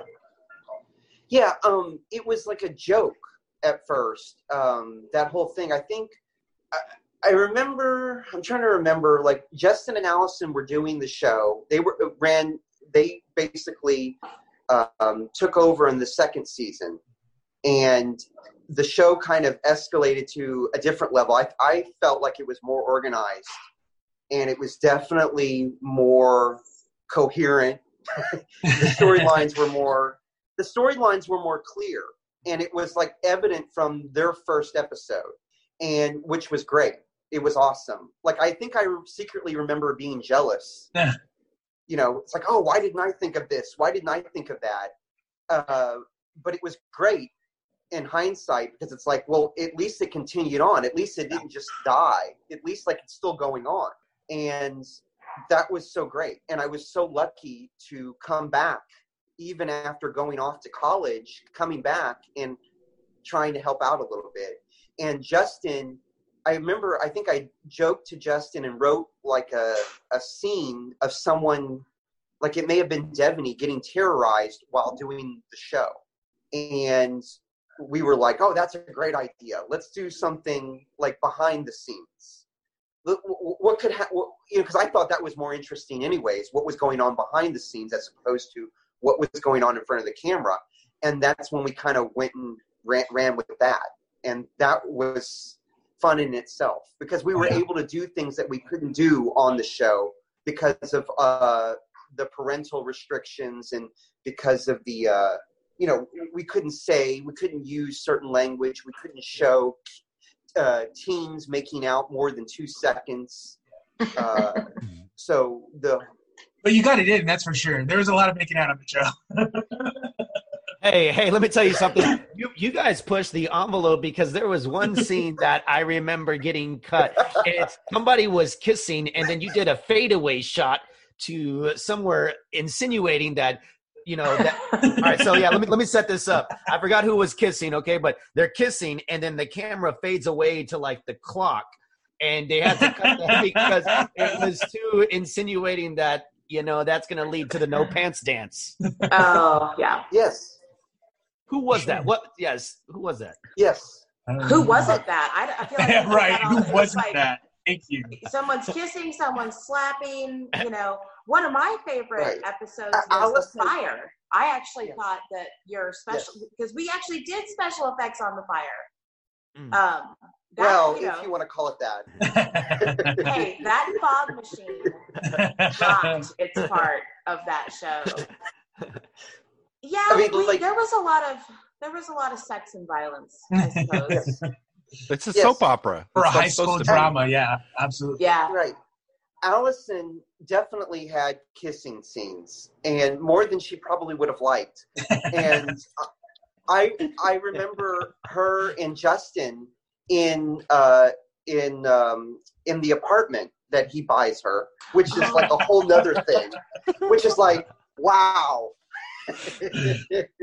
hey s- so did what did any was there any romance on the set i mean i'm sorry i, I don't want to get too gossipy but did any relationships or anything come about uh, after were you guys None. all pretty kosher okay all right none whatsoever none Yeah. nothing No. happened We all spent a lot of time together. For sure. Uh, there were some couples that were couples Yeah, I was gonna say like even before the show. That's like And that's then- the Yes. weird thing about it, like seeing that, like because like I dated Dina uh, at the time, and so like right. seeing those like scenes where we're like kissing and stuff, I'm like, oh, that's a little, a little intimate. it's Yeah. just acting baby it's just this is my job I think it's funny because it was like, hey, I'm gonna do this. You're my boyfriend or girlfriend, so you will also, yeah. if you want to hang out on a Saturday, you will also participate. and Right. You'll probably have Yeah. lines. There was a lot of that for sure.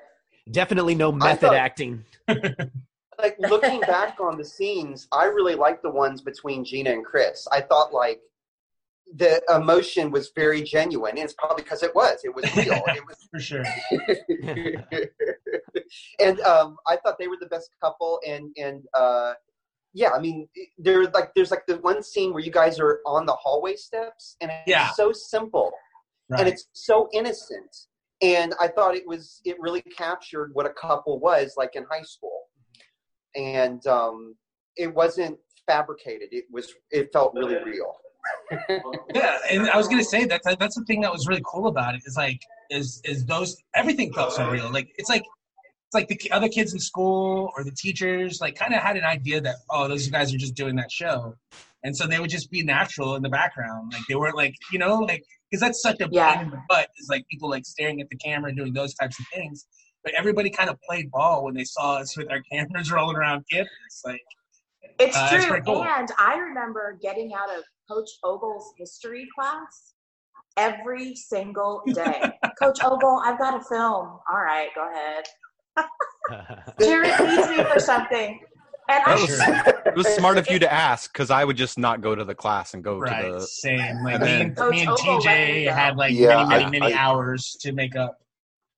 I did start asking eventually after I got in trouble the first two weeks of missing English. Uh, uh, yeah. Then I started asking, and then it was okay. But yeah, that was smart of you to ask. It was no big deal. even- They're like, yeah, sure, whatever. Yeah. we would even go into the class while they were having class and we would film mm-hmm. it but w- there was a scene with allison in, in in her classroom and it was actually her class and it may have actually the class may have actually already been going on and we were filming her in class. It was crazy. yeah, they, people were cool about it. I wonder if today it would be the same. I, it felt like a, you know, I guess it was a different time, but people, you know, the, the teachers were supportive and obviously, you know, Mr. Reisner was, you know, it was like an open door, you know, do your thing. You know, as long as I don't get an angry parent call, we're good. Yeah. And we- we just, we were able to do a lot of stuff. I mean, we went everywhere. I, you know, in the second season, we actually went and filmed at South Fork Ranch. I don't know, Chris, if you remember Yeah, that. no, I was gonna actually mention that. That, that was so cool. Like, how did you swing that?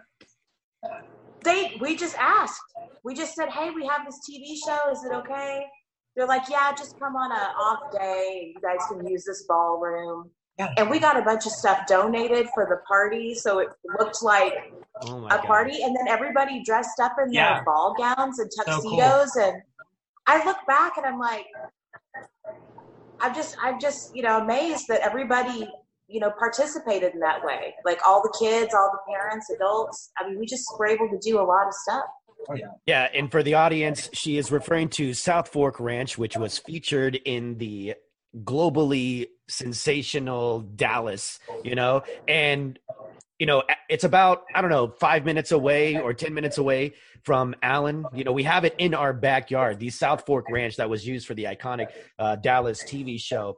And you know, you talk about different times. We didn't have cell phones back then. You know, the most advanced technology we had were pagers. So to get a production like this and to get everybody on one, you know, uh, page. I mean, how did you guys, you know, do some of that? And how many cast members did you have in totality? I remember one time uh, we were filming the South America Dream episode. I had my mom's cell phone and my mom's minivan, and me and Jared, me and Jared drove around and picked people up. you remember that, Jared? We drove around to people's houses and like knocked on their doors and was like, "Get in, we're going to go film." as long, as long as you have one cell phone, as long as someone in the crew has one cell phone, and With you have minutes. one moving vehicle, right? You can you can rule the world. especially on the, especially on a weekend when the minutes were free. Okay, you didn't have to worry about that. If you did that during the day, oh man, hey, we got to make this phone call like sixty seconds or less. Go. like I remember filming like all day, and people were like, "We're hungry," and I was like, "Oh my god!" I didn't even think about that. We didn't Right. like pack like pack lunches.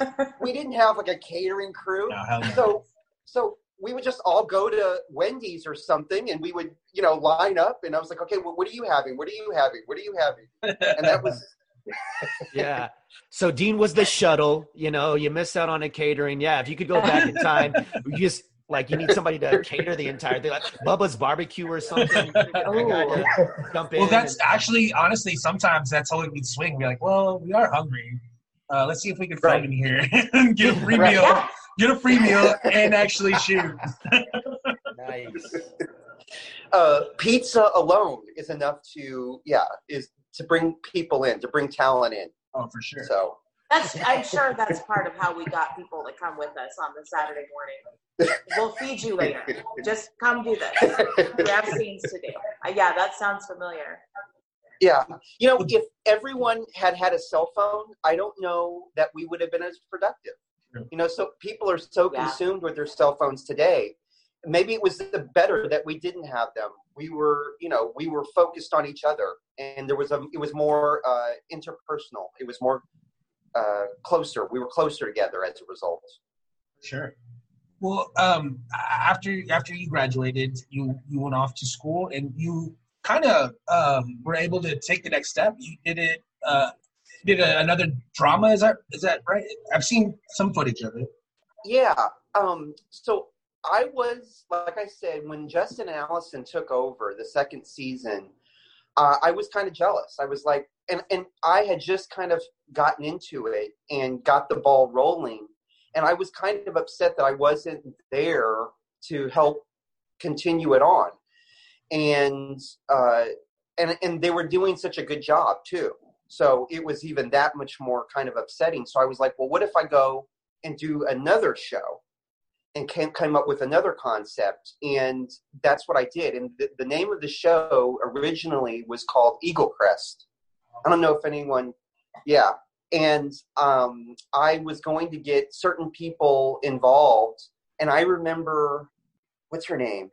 Keisha? Oh, yeah. Uh, Keisha Hogan. Keisha Logan. Hogan, Keisha yeah. Hogan. Yes. Mhm.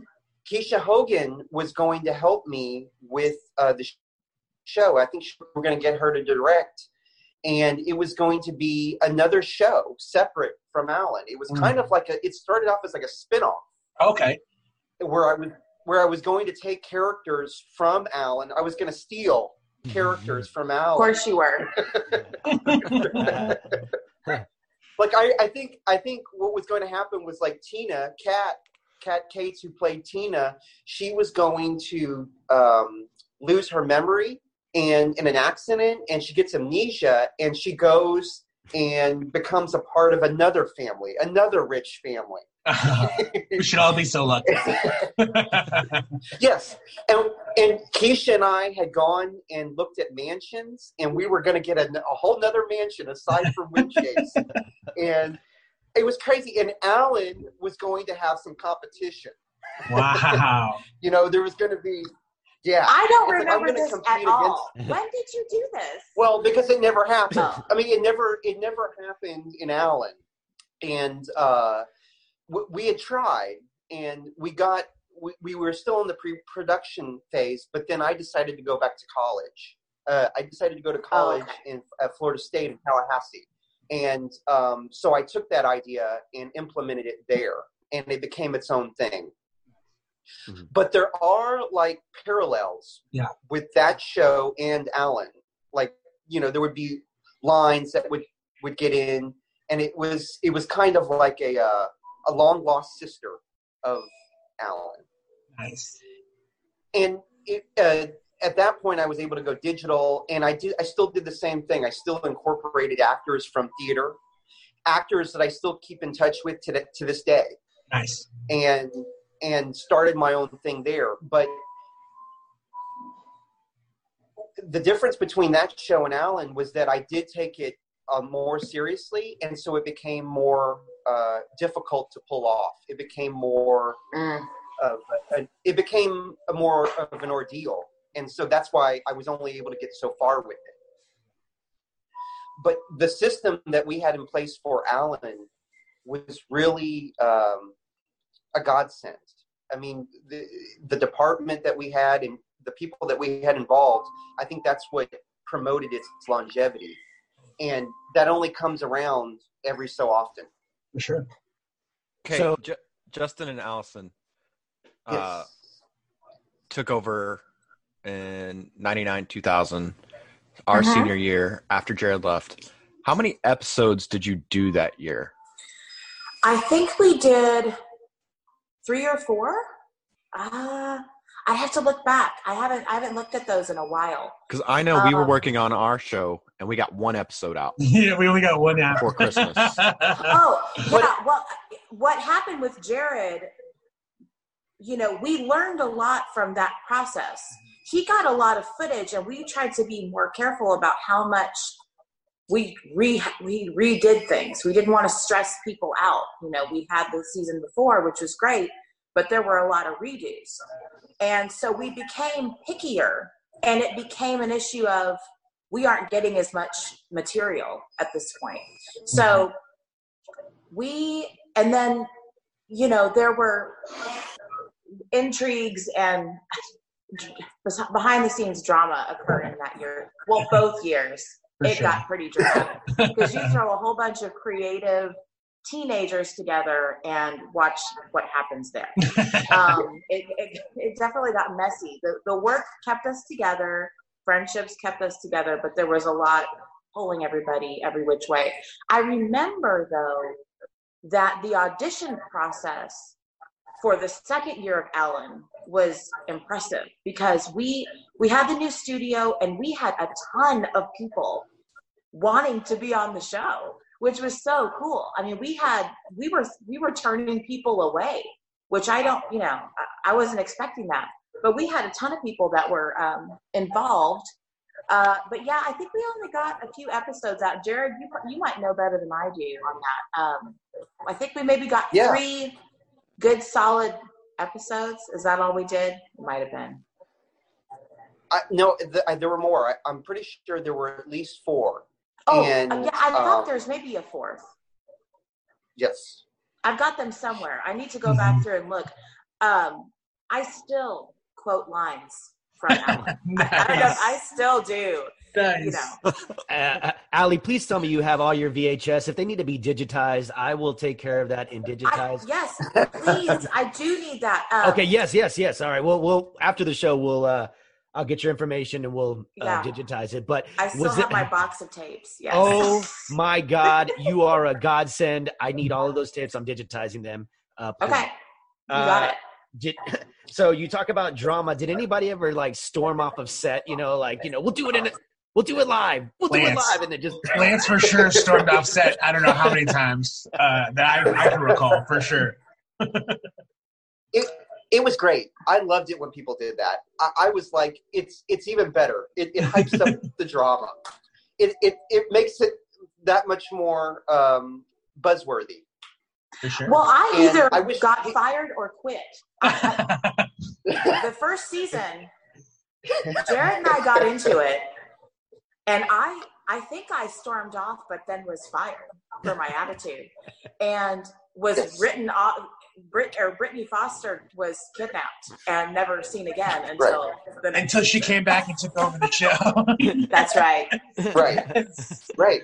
That is You know, awesome. It's like it's like none of that had been pre-planned, but it was so cool when it did happen because it took the show in a different direction. And when Allison left, it was like there was an even better reason to have a second season because I was trying to wrap it all up. Mm, mhm. But the fact that she we had kind of like killed her off or scared her off, that was that was uh, what better incentive for there to be a second season? And I'm I mean it probably couldn't have happened any other way. Yeah, good job, Yeah, guys. really good. You guys fought yourself all the way into a second season. Yes, That's right. Well, Jared and I were, you know, we were really close friends, and it, I think it became intense, and we both Yes. became really involved in this. Yeah, I mean, we, Um, you everybody loved the show, especially you two. You guys loved the show, so that makes sense that Yeah. you know some of those feelings would, would get a little harder. It, Yeah, it's it's it- no, it and it's proof that we were that we were really invested in it. You know, both of us, everyone was really invested in it. That's We- yeah, we it was yeah. it was it was something emotional and it wasn't always easy to handle i remember after reisner telling me we couldn't do that one episode i remember like storming out of the Oh, yeah. studio myself you were pissed. and, yes well i was pissed and but i was emotionally like upset because i had put so much work and effort Yeah. but then you know you go home and I, I remember reading the news and watching television everyone across the nation was doing that Ev- uh, episodes were being Mhm. pulled and Yes. yanked and, and it wasn't just me it was Right. like everyone and i kind of had to step back and see the big picture and realize you know oh this is bigger than me but we were we were kind of in line with that you know Mhm. having dealt with violence and issues and i'm glad that we had that opportunity to go through those obstacles to face those obstacles You, you know? you guys, yeah, you guys were so intense that I didn't even want to audition for the show because I knew how much time you guys invested. And I'm like, listen, if, if I'm gonna be, I, could just see myself getting emotionally attached, man. So I'm gonna just sidestep it. If they write me in, great. But no, you guys were seriously intense. Uh, I remember you guys would be filming something with Reisner, and then you guys would be about to cut, and I would just jump in there like, Reisner, there's a fire going on. gotta get to it. And you're like, dude, what are you doing? I just, I just gotta get a little bit in, man. I just gotta get something in. yeah. um, it was great. There were so many people on the show, and I thought the more the merrier because it made it that much more real. And that's why I was kind of open to it, even though it didn't necessarily make sense to bring this person on and bring that person on. It just made it that much more real that you had like a real high school. It wasn't just a set with like a few people. It was like we were going in and out of locations, and it, it was um, a way to explore, you know, and to and to capture the environment, and uh, that's what kind of made it really cool. Something And- that I I would do after my Allen experience uh, and just the whole high school broadcasting thing is when I was a cameraman for an, the news, and they would send me out to shoot B-roll at some college of get overweight people walking, so we can do a health. That's literally health your, that was like an, No. an assignment. Yeah, always. Oh. And so, so I would put the camera on the tripod, and then just like an Allen, I would be the person walking, I'd put myself into the B-roll, and so I would be in news packages all the time, just kind of like secretly. And I was like, this is exactly what I used to do when I worked on Allen. Is I would be Yes. the guy walking around in the background. Right. The Dean was there in the very first episode when we show Jason and Tina. And uh, Jason and Tina are a couple, Jim Parrack and Kat Cates. And they're kind of uncomfortable uh, being seen at school because uh, they were from two like feuding families. It was kind of like they were Romeo and Juliet. And the first person they run into is Dean and Dean, yeah, Dean is like, uh, he's like, uh, what I, I think what you're doing is cool. you guys, you guys are really, you guys are really, you guys are really brave. You know, being seen with each other in high school, and uh, and it was like, oh, the, he was like their first sign of support when everyone else on the show was against them. And uh, he was just uh, uh, walking around in the in the high school uh, without any uh, textbooks, without a book bag. Um, very natural, very natural. Well, There was no Allison, time for props because I had to carry all the equipment in between. it's true. Um, you know, Allison, I have a question for you. Like, uh, looking back on it, like I can't remember. Like, were you doing the music stuff way back in then? Yes, in fact, if you um, in the South Fork Ranch episode, Brittany Foster is playing guitar with Alex Marshall, who um, what was his? cha- He was a psychologist or a psychiatrist. He played a psychiatrist. Yes. But but Brittany Foster and the psychiatrist were the musical talent at the party. So I had um, Yeah, my psychiatrist plays guitar too, so that makes sense. well, and naturally, he's coming to your stuff. You guys are doing gigs together. Uh, yeah, so I was, you know, probably gravitating more in that area. I I wrote the scripts, but uh, Justin was definitely more interested in the technical aspects of editing. So I would write the script. We would direct together. He would basically edit with me, you know, popping in and saying, "Oh, I think this works," or "Change Yeah. this," or we'd work together on that. But uh, the music, I was really uh, interested in. Of course, we only had this catalog of public domain Right. soundscapes to use. So it was always like these vibey, you know, whatever. Uh, so, but I 90s style recording- music. Yes, yeah, just just you know, Legend of Zelda. That's what I always remember. Like Legend of Zelda was always you know the. So if you listen to the music of some of that, but uh, I had been recording uh, in the studio uh, in my teen years, and so I had some uh, songs that my mom had written, original songs, and I was doing all the vocals for. So we were able to use those because it was our music instead of all the Legend of Zelda. So I was, I was, you know, trying to work my my musical self into the show a little bit more in little ways that I could. Awesome. Um, and do you guys remember, Jared? You'll know who did it, but the Allen. Oh, Allen song? Yeah. Oh, Yeah, Matt. Allen. Yeah, Yeah. Matt. Uh, I'm trying to remember Yes. his last name. Matt something. Matt Milstead. Mil- is it Milstead? Mhm. Oh, yeah, okay. he Milstead. came up with that Oh Allen song, and I used that for my music video. Um, and one of the Uh, competitions we Don't went know to. whether it's A or B. Yeah. day. Oh, yes. Let the memories fade away. Nice. Oh, Allen. Yes. It was kind of a Green Day. I hope you have the time of your life. Yeah. Very you cool. know, homage. But It was if- very you know, 90s. It was a it was a great yeah. signature though. Uh, you know, in that season, I think we added it like maybe halfway through that season is when we got that song. Yes. And I think it was a really cool Yes. signature to the end of the show. Well, and you Right. know, Allen was it was a launching pad for a lot of stuff, and I think it what it showed Yes.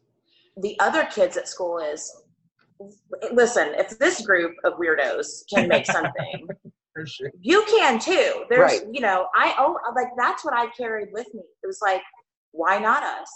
I Jared just Right. came out of nowhere to me. I had never met anybody who thought I'm going to make a soap opera about kids running a construction company, and It's- you know, Yeah.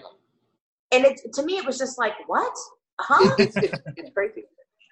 Yeah, but I, it, but it, be, it made it possible for all of us to say, I think it just launched a lot of people into Oh. some cool directions. For sure. You're absolutely right because I remember watching what you guys are doing my junior year and thinking, "Oh my God, they're having too much fun. I'm quitting, you know, student council and all these other bogus crap. I'm gonna, make sure that my time is used really, really wisely." And you know, I, I came in that and I and I just started producing content, uh, just like you guys, where we were all fighting to get on the Avid.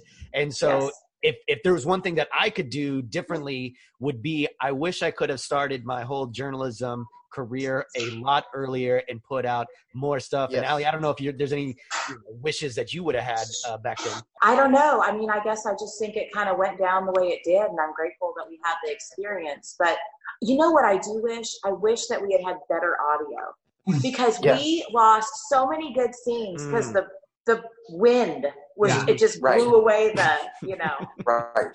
Yeah, And why that couldn't they have a boom regret. mic? We had all that Right. stuff and we had no boom mic, Right. no Well, wind I thought we did We just know we had like a, a long, we had like a long mic, but it was like somebody was literally like having to hide under Yes. stuff. And, Like nobody wanted to duct tape that thing to a stick. Well, Yeah. Like we, and even even when we did have the mic, no one wanted to hold that. No one wanted to like sit there and hold that. And that's true. That's you know true. who's the Even best? if- the best sound guy ever is TJ because he's six four. yes. He never gets the boom in the shot. He's great He at it. always held the boom for us on all of our all of our videos and all of Right. our short films that we've made. TJ is the best sound guy just because he has that high angle where he can put his long tree arms up. The boom never gets in the shot. If only we had known we about should have had TJ hold the mic. Right. You should have got some freshmen. You should have got some freshmen and be like, okay, I know. I know. We could have totally used that. Um, but uh, you guys catch us up on what, what's uh what's going now? Like what's what's life like now with teachers? Well, um, I had kind of had like a similar Allen experience working with uh, college students. I was um, I had like a short stint where I was uh, teaching college students uh, editing, Oh, like nice. Avid editing and Premiere editing, and so they would, of course, the college kids go out, you know, out and about, and they film their own things, and then they bring the footage back to the studio and then they're they're editing and I'm kind of standing over their shoulder. And it reminded me of Allen because it was just great. It's just kids going out and uh, playing with their imagination and so I've been very fortunate and th- those are probably one of the most those are the most enjoyable jobs that I've had is working with students who are learning filmmaking awesome. and how to tell a story. You know, um, I've worked with uh, like professional crews and on professional teams, and uh, that's an education in itself. But there's nothing better than working with students and seeing what they bring back. You know, uh, d- bring back to edit and, and bring back their stories to tell. So. Uh, yeah, I, I, I kind of want to get back into teaching at some point. I think it's just good to, to be a part of. And Allison, you've even um, had experience teaching uh, students with uh, with music, right? With Yeah, music lessons. so yes, I currently have about 38 students that I teach. I teach uh, voice, guitar, piano, and ukulele, and recently published uh, a book with my husband called Ukulele for Girls through Hal Leonard. And we had to shoot the video. Uh, so there's like a DVD or a, you know, you can download a code when you buy the book, and um, it's me on screen once again uh, explaining how to play Taylor Swift and uh, Katy Yeah. Perry songs on the ukulele. So um, yes, so that's what I do. I'm uh, primarily a music teacher now, and uh, then also have a band. And we, uh, well, before the coronavirus took it all away, we were touring around the um, Texas and Oklahoma, Tennessee, uh, doing music. So um, I don't find myself acting that often anymore. Although I, you know, I'd really love to get back into it, especially like musical theater. So you know, the experiences definitely have informed, you know, my actual adult life. You know, all of that. Uh, those experiences and um, filming is maybe not quite as fun anymore, but uh, but you know it's probably more productive and all that good stuff. We get a lot done in a short period of time. So yeah, that's what that's what I do. It's awesome. Yeah, you mentioned you mentioned filming. I mean, there's so many things that go into it. If you just look at the end of a movie and all the credits that come up, and you're like, man, what can all of those people possibly do? But you mentioned Yes. like the, the the boom mic guy. I mean, that's his job is just to hold the boom mic. You got a catering company, which is just their job to make sure everybody's fed. You know, the grip, the best boy. You know, all this stuff and aspects, and you guys are literally trying to do the jobs of a thousand people with just four people filming that day. So Yes. uh, Like I remember shooting scenes where, you know, because someone had to film it and because someone maybe someone had to hold the boom mic, we weren't even acting opposite someone. Like we the camera was on us and we were acting, but you weren't talking to anyone. And, and, and we would cheat it. We would like cut it together because that person wasn't available. And then we filmed that that person later and then we cut it together. It was crazy because we were we were very shorthanded. I mean, it was it was really a matter of it was me grabbing one person, a camera, and maybe another person, and going out and shooting a scene. It was very guerrilla style.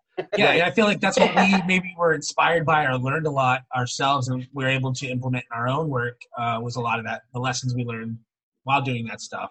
Just having, like I said, that ingenuity to try to figure it out um, with what the the tools or the, the people uh, that you have in place, uh, and just make it work. For what you got, and so yeah, uh, you definitely inspired us uh, to to to to throw our hat in the ring and, and do like a comedy show, and then after that, we did some short films and stuff like that uh, basically again inspired by all the work that we did together. So uh, it's very exciting. Yeah.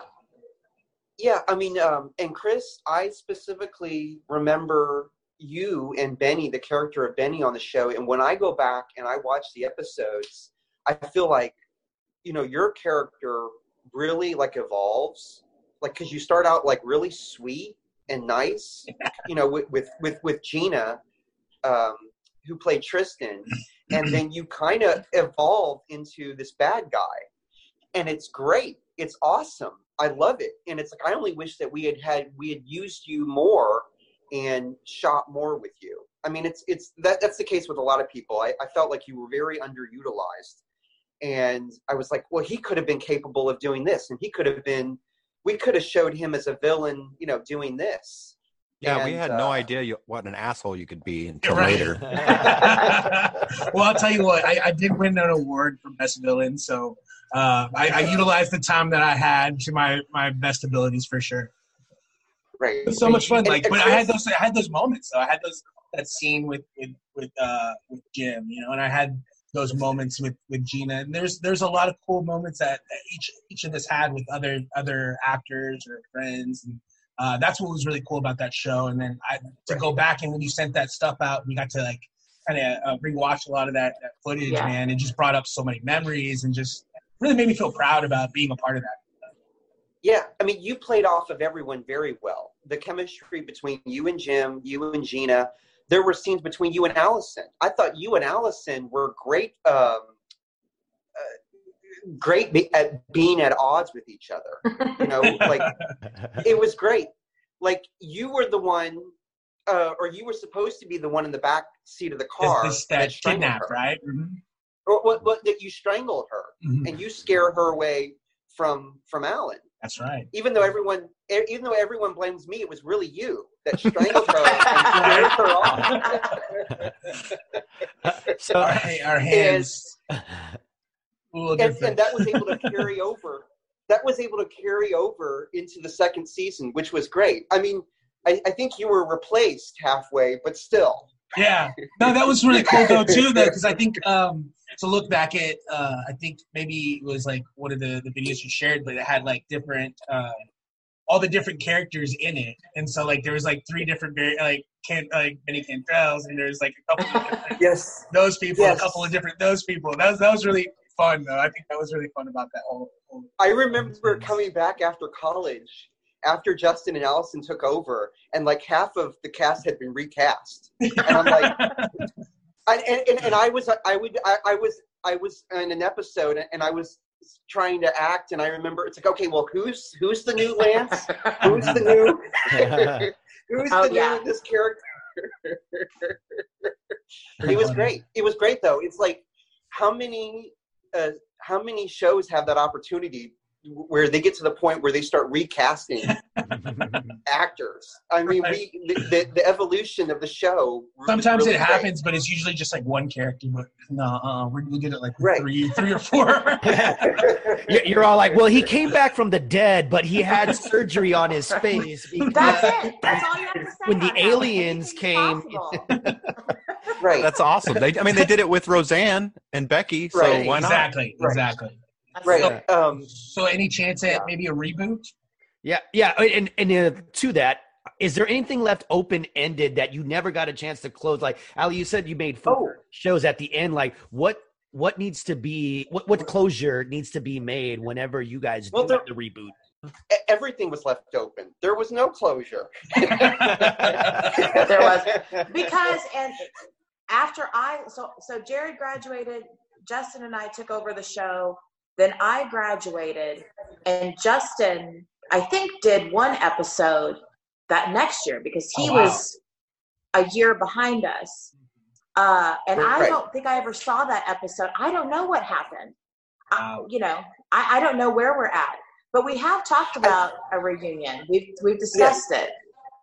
Yes, um, from what I remember, even Justin's episode, I think I watched it once, and things were left open. Things weren't concluded, and when Allison left, things were uh, were were there were mysteries still. You know, uh, what what happened to this person? What happened to that character? So there's definitely uh, opportunity to like resolve those and conclude those storylines. I would If like anyone end- remembers.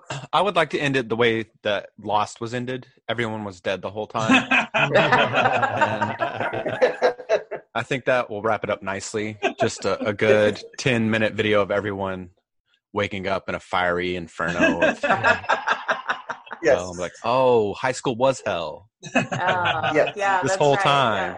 yeah. Yes, I- I think it would be hilarious if we just all went back in our, you know, our late 30s and 40s and played high school students. Like we just go into an empty high school. I But don't do- say anything about I it. do need an Don't excuse to wear JNCOs again. How, how many schools are? How many high schools are empty right now? It's like we Yeah. could probably do it. We could probably go in Oh wow! and Good point. yeah, and we could just go in and film Yes. and just be high school students. Wide leg jeans and hemp necklaces and yes, Yeah. Right. maroon lipstick comes back. I'm in. Yes. Yeah, starter jackets, starter jackets. Oh yeah, let's bring it all back. hmm Yes, the fashion, yeah, is really there. Uh, I yeah, it, Allison, you brought up like the yeah the JNCO jeans. There are all these things that were there very Those 90s. jeans. they were like that wide, you know. It's just like yeah, we were cool. We were really cool. Sure. Everyone was everyone was very grungy. Everyone had long hair. I had long hair. You had long It's hair. Great. Yes. Did you- long? I mean, like long hair. Did you ever have to like say no? You need to go back to wardrobe because I do not, you know, like what you're wearing. I think we I- were just happy people showed up. We didn't do that. That was our problem because we didn't do that. We didn't Yeah. turn people away. Or like there's like the co- the continuity. You know what I mean? Like, oh, that person's wearing that shirt. Oh, they took the jacket Yes. I remember- like, the I jacket's back remember on. editing. I remember editing scenes with. I remember editing scenes, and Kat was sitting right next to me, and she leaned over and she just goes, "You, you, you can't show that episode. You can't show this scene in this episode." I'd be like, "Why, Kat?" She goes, "Because I'm wearing what I wore in the last episode." and it was because we would shoot multiple scenes in one day. we would mhm. try to like shoot multiple scenes, and the characters were wearing the same clothes. So it, it, we jumped around all the time. Yeah. Yeah, I mean, like the the last episode of my season, we were still using scenes that we had shot months earlier. Right. It was crazy. It was crazy. So guys let's let's um one one thing that we like to do is uh we like to end every episode with a moment of inspiration so a couple of things i would love you to kind of share your either your favorite memory uh, from the show and then let us know what your inspiration for this week would be what inspired you this week and then we'll, we'll wrap it up from there guys thank you so much for your time Hey, why don't you go first, Chris? Okay, so my favorite, uh, see, my favorite memory of Allen, uh, the TV show, um, was uh, just like just like you said, you know, just like be the, the all the stuff that led up to the shooting, uh, all the driving around, all the carpooling, all the meetups, um, you know, all, all the stuff that led up to the filming, and then obviously the filming was great too. But all that stuff that that was where we really made those memories, and and I really fell in love with the process of filming um, very well. That's that's that's what I hold dear to my heart. And then um, again, as far as like inspiration, you know, Jared, I think you're you're a great inspiration to me as far as like I said, like in the beginning of me trying to do any kind of production or or uh, film work, uh, definitely came from those those first opportunities and going to those auditions, going to the audition uh, with Dean to try to be in a Christmas Carol, and then coming back and trying to get an Allen, uh, and just having those first experiences like were really influenced my you know my whole uh, love of film. Thank you for that. Oh yeah, that's that's awesome to hear. Um, it's great. I mean, I, I would have to say, um, yeah, that that was the beauty of the whole show, and that's why I'm very fortunate. Is that it was it wasn't just something for me; it was something where others can get involved too, and you can't underestimate that uh, that window that you open up. And uh, that's why we shouldn't be afraid to you know pursue such opportunities. The the worst thing that can happen is that you fail. And what better uh, a lesson than to fail? Like i've learned so much from things that didn't work out. And i think we all should do that. We should all take more risks and um, pursue more uh, uh, pursue more um, i don't know ventures where we get to explore our creativity. I- mean, there were so many cool things that happened on the show. I'm trying to remember like just one. Um, I mean, I think in the very beginning, we went out to a ranch. We went out to um, it was uh, the original South Fork.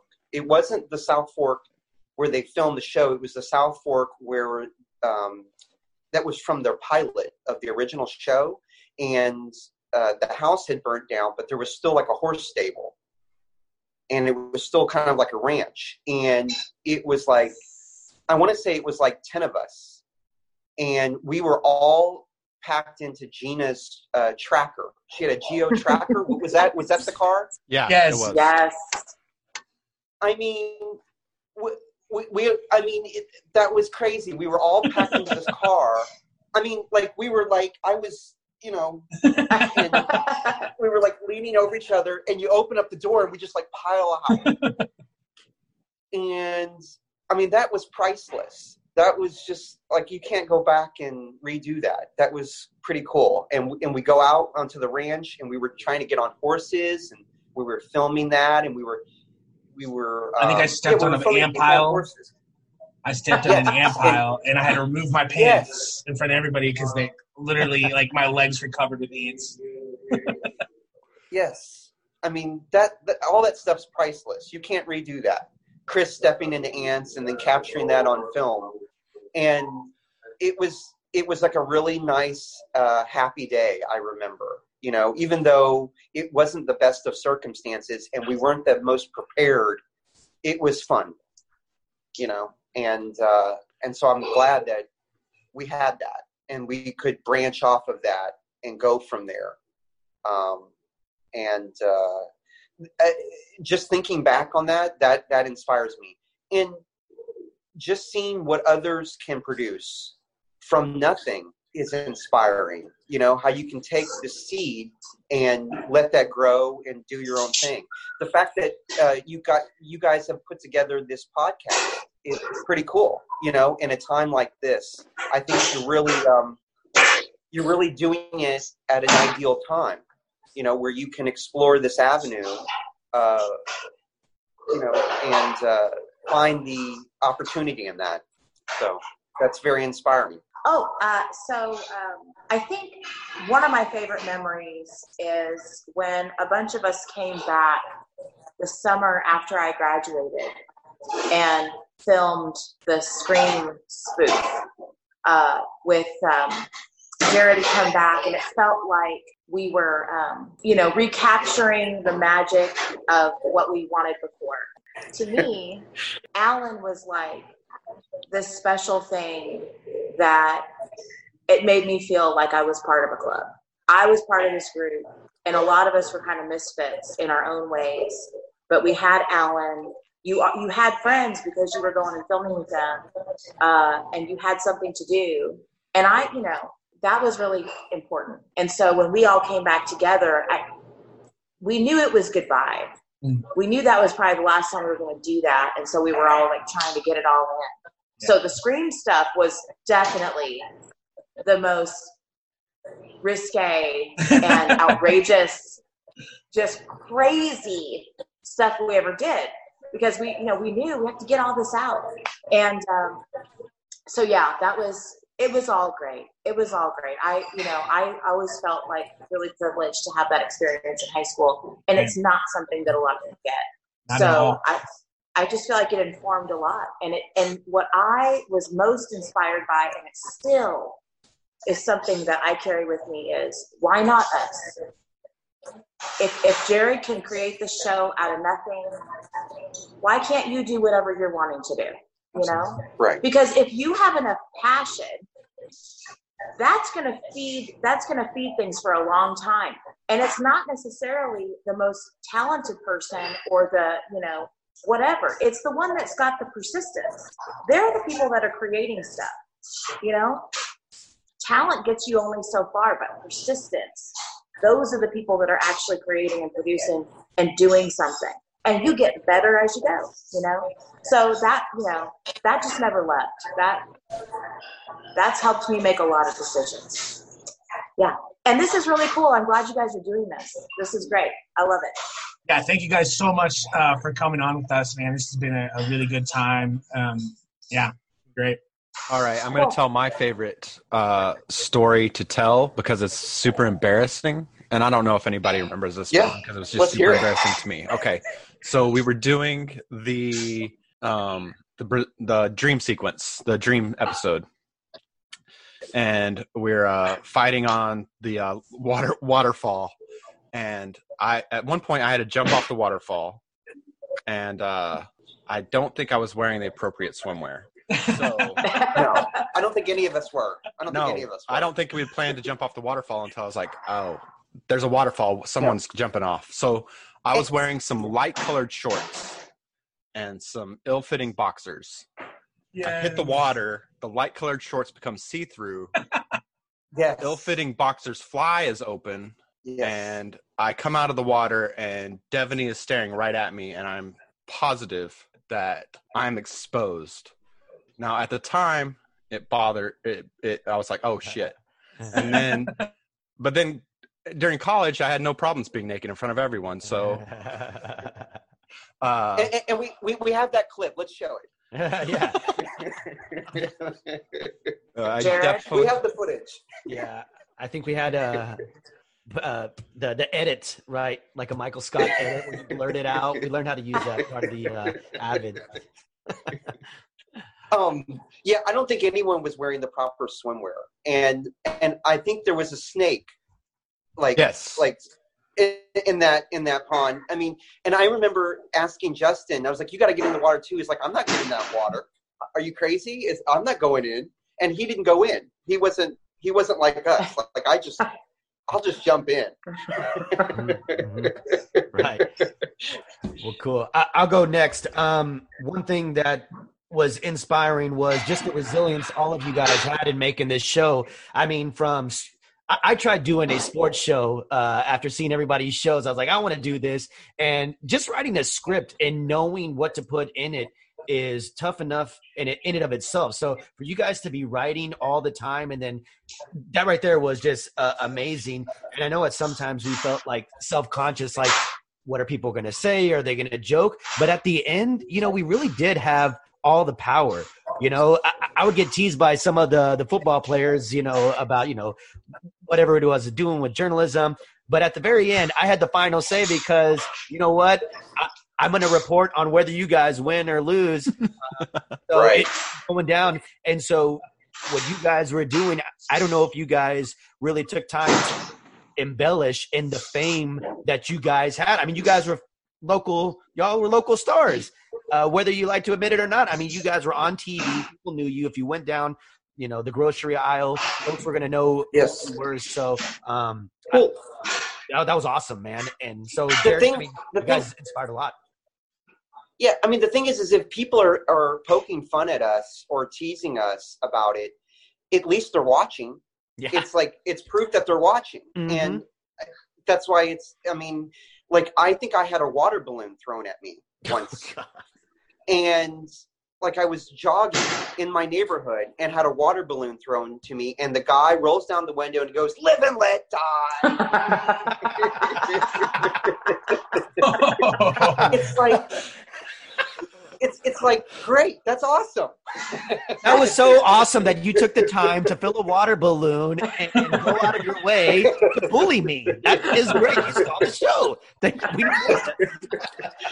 ah, I, I couldn't I couldn't have asked for better exposure. I mean, that was great. You can't buy exposure like that. Heck no.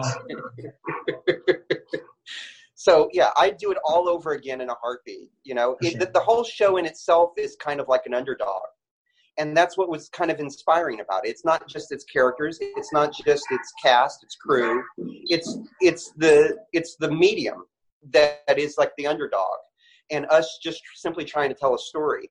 And um, that's why I'll always look back on it very fondly, and um, and it's that that's what why it's always been special you know and that's why i go back and revisit it and i've shown it to people and though it's not perfect and people have said oh my god you know you didn't have this you didn't have good sound people have admitted i wish that i had had something like this in high school.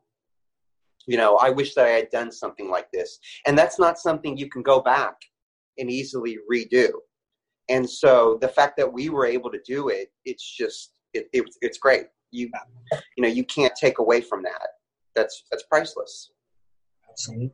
It's my favorite story to tell about the high school I went to to people that like, oh, Allen, they have the big, the big school, the big football t- stadium, all that stuff. It's like, yeah, but when I was in high school, there was a student-produced soap opera based loosely on Dallas, the TV show, and they're like, what? And it's like, yeah, it mm-hmm. was so much fun. You wouldn't, you wouldn't believe how much fun it was, and that's my favorite thing to talk about from high school is the soap opera that you guys worked on. It's my favorite thing to tell about high school. yeah and i'm glad that we're still talking about it. I'm glad that you've given us uh, an opportunity to talk about it with the show and uh, it's great. It's it's awesome. And uh, yeah i really uh, appreciate you having me on and uh, yeah I, I would love to come back and talk more. It's endless you know? And you, uh, we could we could uh, interview and talk to uh, more people that were involved on the show because it's just me and Allison. I mean, even Yeah. though we were like the head honchos, and we're really, you know, we were really the the power For uh, sure. team. At Uh, the there end were of the day, Yes, we'll, we'll definitely have to do this again and, and try to get um, you know more of the cast involved as well and do an actual reunion. yeah. Uh, again, Yeah. guys, thank you so much for the time that you spent with us today, and we'll we'll definitely have to do this again and get the whole reunion going. Um, so we'll we'll uh, look forward to that. I'm Sounds also great. I'm also inspired by uh, Allison's kids doing the dishes for her. That's It's awesome. a Right. good good parenting move. So okay, yeah, yeah. Well, I feel good about that. That's what's happening this morning, but Heck yeah. you know, you know how that goes. Well, guys, again, thank you so much. Uh, we'll Thank catch up you. very soon, guys. Y'all Thank have you. a great one. Thanks for taking Sounds the time. great. Thanks Okay. for having me. Bye. Bye, guys. Bye. Bye. Oh, Alan. Good show, guys. Uh, That's good, fun. Good interview. All right, you uh, do you want to give your inspiration for the week? Um, my inspiration is was the you know, I guess uh, pretty much all of Allen High School or the people who were involved in photojournalism because obviously we wouldn't be here if it wasn't for that. Um, uh, you know, I came from Kansas City where we didn't have that. Um, at the time, we didn't have it. They did have it like shortly after I left, I guess. Um, but you know, my junior year, I was only there for half semester um, in Allen, so I didn't really know what Allen TV show was. Maybe until like the end of the school year, maybe. Um, just watching them working on it um, when I was in that one class, which I don't remember what even what class that was. I was in because it wasn't a journalism class. It was something to do with reflection of TV and film or how TV and film influence society or something like that. It was some kind of class like that. So I mean, just seeing all that and then definitely knowing immediately that uh, my senior year I was going to be very much involved in that. Um, and I guess that kind of all stemmed from just watching them do that thing and everybody do their thing that was involved in it, from Jorge to Jared to Allison to you know Jim Parrack to everybody who I was watching that half semester that my junior year. Yeah, it's very inspiring. Like I said, we wouldn't we wouldn't have done things that we did if it wasn't for people like that. Uh, and we would be here right now. I love all of you guys so Love you much.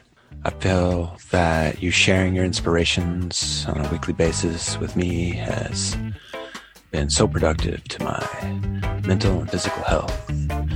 I hope that you will tune in next week and check the links. And there's going to be Very soothing, very very soothing voice. soothing sounds as we wrap up the show. And you all to have a great week, and we'll see you next week. And vote, vote, vote, vote, so you guys can have a say uh, in the the final uh, stretch of the season. Vote for song number one this week. Are we done? Is that it? That's We're the done. show. That's it, man. Thank you, man, so much. Thank you, guys. Bye. Awesome, Thank you so much.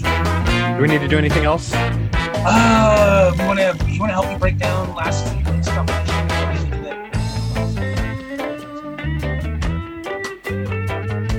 Does anybody it. want to talk about it. all the dead animal carcasses uh, in orbit around the planet right now?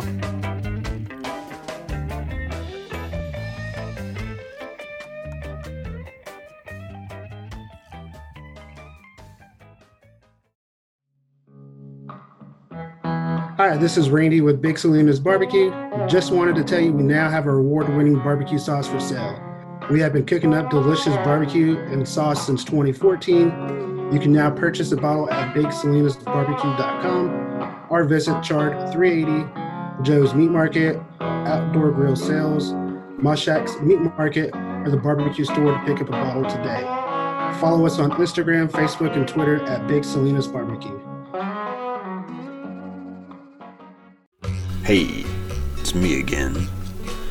You know what I love? Pop culture and nonsense. It's so fun. I found a podcast that has pop culture and nonsense. And the podcast is so fun. I love it.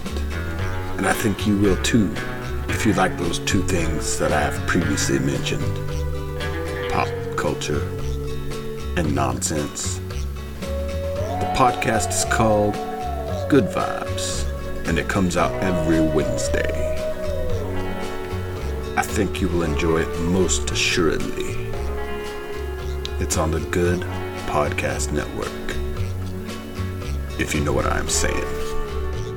Every Wednesday, wherever you get your favorite podcast.